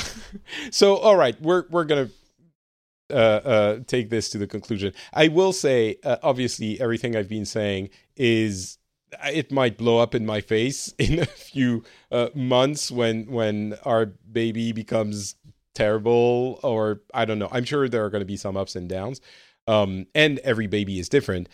But again, I would really encourage you to read "Bringing Up Bebe." It is Oh, sure, super interesting. It it really is. Mhm. So, and I think there are about, differences. Yeah, and about the the, the spoiler uh, that we we talked about uh, about the years to come, really the the the best is to come. You know, really uh, when you, I think uh, Bruce will agree. The the, the the the the crazy moment is when you are you realize you're able to communicate when he or she answers your question that he or she understood uh, right? It's it's kind of magic. It's really crazy. And then it's the the, the beginning beginning of a huge thing and I uh, think- never ending discussions which sometimes you might want uh, to end, Mm. but you can't. exactly um, it's. I think we're getting we're getting to the very very beginning of the beginning of the precursor to that. Um, there, you know, there are things. Sometimes he reacts a little bit. He's also like, as I mentioned, uh, he crawls around and he comes to us. When we're in a different part of the room or in another room, he tries to come to us, and that has a special um, mm. quality to it. And I think, you know, there are a few people who say the mother has nine months to get used to the idea of becoming a mother, but the dad, in reality, it only starts when the baby is born.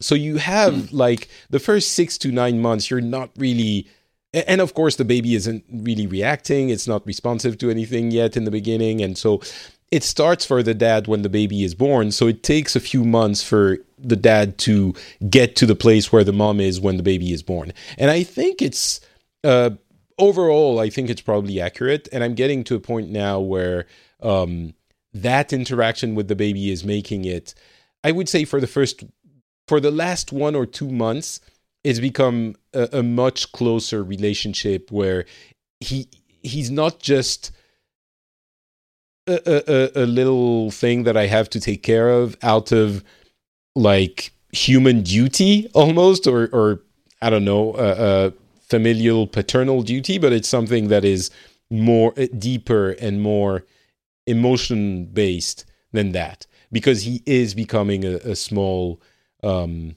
human and I, uh, yeah. I, would I would definitely agree with that, Patrick. I think for me, being a father really only you know that what you've said there is exactly right. The first year is probably, for want of a better word, the most boring as a father. You're sort of the, the the interaction is is is not as as as much. And and and I want to go back to something you said earlier where you, where you said that um, and and this is probably the last I'll say on it is is you said that you hate it when people say oh you'll forget about it. And I don't I don't think you'll forget the the bad times but what'll happen is is what's coming. Yes there'll be there'll be things that'll happen that that aren't so great but what's coming when when you start interacting and having those conversations like martin has said and you start seeing them doing things for themselves and seeing them you know expressing their love for you and and and and being able to be their own people is is the the, the joy is just will far outweigh anything um, the the the the pain. I think, and I could say the pain that you've had in, in oh, the yeah. first few months, um, mm. and now I I think you you're very still very close to it, but um, you'll look back and think, wow, okay, that was hard, but my God, it was worth it. Um, yeah. And you may be not feeling that at exactly. the moment. Uh, um, so that that that's what I said. There's a lot to look forward to, and I think it only gets better for fathers. The first few months are the worst, and and that was for me. Even with uh, you know my second second son, the first year was was was so difficult, but you know it, it's become so amazing now to see who they are, and becoming their own people. It's mm. it's it's phenomenal. Um, yeah. Yeah, it definitely. I mean, there are even the smallest things. Like he, we have this uh, Munchkin, Munch, Munchkin cup, uh, where it's basically a, a, a glass with a suction portion at the top where he can suck it, and there are some um, handles so he can grab it and suck it. It's like a, a mix between a, a bottle uh, with a nipple and uh, and a, a, cup. um, and the, when he started taking it in his own hands and bringing it to his mouth, I was like, oh wow, he's doing something by himself. Like I was genuinely. It works. Yeah, the baby, it works. It's amazing, and it works. And and now only recently he's over the past couple of weeks maybe he started when we read a book in the in the evening before he goes to bed he started being uh, a little bit more interested in looking at the pages uh, than just eating the book, which was his main uh, point of, of interest. Manon before. ate a lot of books. Yes. Oh yeah, he he he eats many. Like he's an eater. He it it was well. her main alimentation. Yeah, yeah. so yeah, I can I can start seeing what you're talking about and what really everyone is talking about. Um, but I started seeing it in the past, I would say, month or two. Um, I think, but my wife is almost like me. I think she's not as as, and I think ultimately, both of us aren't like born parents, and and that is very different. There are people who you know the baby arrives and they're like, they're they are I don't know, like focused on the baby or happy about the baby or like they they are it's encoded in their DNA to be parents. I think for us we very much had to learn how to be parents at, with the added issue of the baby being very uh, uh, difficult in the first 3 months. So it, we didn't have the in French we say the fiber for it. We didn't have the we didn't have it built in. Um, and and now it's starting to come in. And for her it's been a few more months since she was like really like attached to the baby and, and but it, at the beginning she didn't like it like uh, uh, breastfeeding was terrible and and the baby was crying and like even for her i mean it wasn't a, a, dad or mom thing it was for both of us but for her it started becoming easier uh, before it started becoming easier for me. And it's still not easy. It's very much what you were talking about, Bruce. Like you lose some things, but you gain other things. And we're still in that period, I think, where the things we've gained are minimal. Uh, it's mostly poopy diapers and, and crying at night. Um, but it's getting there, uh, and so it's affect. It's starting to affect me more and more, and I sense it every week. It's a little bit more. Um, every week, I'm a little bit more. Uh, uh you know, I, for I, it, it really is. I'm a little bit more attached uh, to him. So I don't know. We'll see how it goes over the next few months. But um, anything you guys want to say before we close the show off, Martin, maybe or Bruce, either one? Oh no, uh, I think we uh, we get a, uh, quite a big uh, review of the, yeah. of the thing of the first few months, but there's so many, many things to say about the, the years to come that maybe you might make another episode uh, in possible. like two, three years. it, well, well and, we uh, might, yeah, we might make this hmm. a regular thing. All right, yeah. Bruce. Anything to uh, close it no, off? No, I think just like I said, there's so many, so many good things to come, and uh, mm-hmm. and and you're at you, the, where you are now. I, I remember it's remember being there as a father, and and I kind of envy you in one way, and I kind of don't in another, because the, the, it uh, when when for me it's been a series of being a parent is a series of letting go. You know, mm. you, that child is so attached to you, and then there's it's just it's it, it's great and it's scary and it's wonderful. So, mm. anyway, thanks for having me today, Patrick. It's been yeah, thanks. thanks to both of you. It was pretty long. yeah, yeah, yeah, a lot longer than I thought it would. But you know, we do it for the children. Uh, so thank you so exactly. much for for sticking with future. with us. Um, and I, will definitely look forward to what's coming in the next few months. We might we might do this again in a in a couple of years. Uh, before yes, we leave, keep do, us posted. do you guys have anything uh, you want to talk about where people can find you? I know uh, Martin, you have uh, a little bit of an online activity. Um, do you want to let yes, us know? Yes, exactly. In Tokyo, I'm uh, actually an illustrator and uh, I'm working on a few projects, uh, uh especially now a comic book project for both uh, Japanese and uh, French publishing companies. So you can find me on Twitter on Baron Marutan. I won't spell it, so you can find it on the. the it will be in the notes. show notes. Yeah. Okay. okay Absolutely. Sure. Uh, thank you, Martin. And uh, Bruce, what about yourself? Um, you can find me uh, on Twitter, Bruce Woodward three, um, and uh, I'm going to be tweeting a bit more about living life with depression and anxiety and being more open about it. So uh, if you've got any, and especially being a parent in in in a society with that. So it's uh, yeah, that's a different topic in itself. But um, but that's something that uh, I'll be more and more interested in as as life goes on. Excellent. Well, um, maybe we will uh, have a, a, a, discussion about this sometime on the show if you want to be more open about it.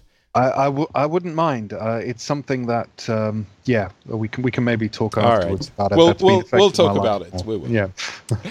uh, anything that can help. Excellent. Uh, thank you very much to both of you. For me, it's not Patrick. Thank you. on Twitter and Facebook and Instagram if you want to see pictures of the aforementioned uh, cutest baby in the world. Uh, you can also find this show at FrenchSpin.com. If you want to comment on this episode, tell us what your experience was as a parent. Maybe some things that resonated with you, some things that didn't, uh, some things that you thought I said were incredibly dumb and patronizing. Please let me know in the comments. Um, and of course, the show is supported by Patreon uh, at patreon.com patreon.com slash the Phileas Club. The link is also in the show notes. Thank you so much to all of the people that do support the show. Um, it wouldn't exist without the patrons, and I am eternally grateful. If you enjoy the show, if you think it's entertaining or interesting, if it brings anything uh, to your life, please do consider uh, contributing uh, to its Patreon. Again, that's patreon.com slash the Phileas Club, and the link is in the show notes, so I would be incredibly thankful if you considered uh, donating to the show. Thanks so much again. We'll be back very soon for a regular show. Talk to you then. Bye.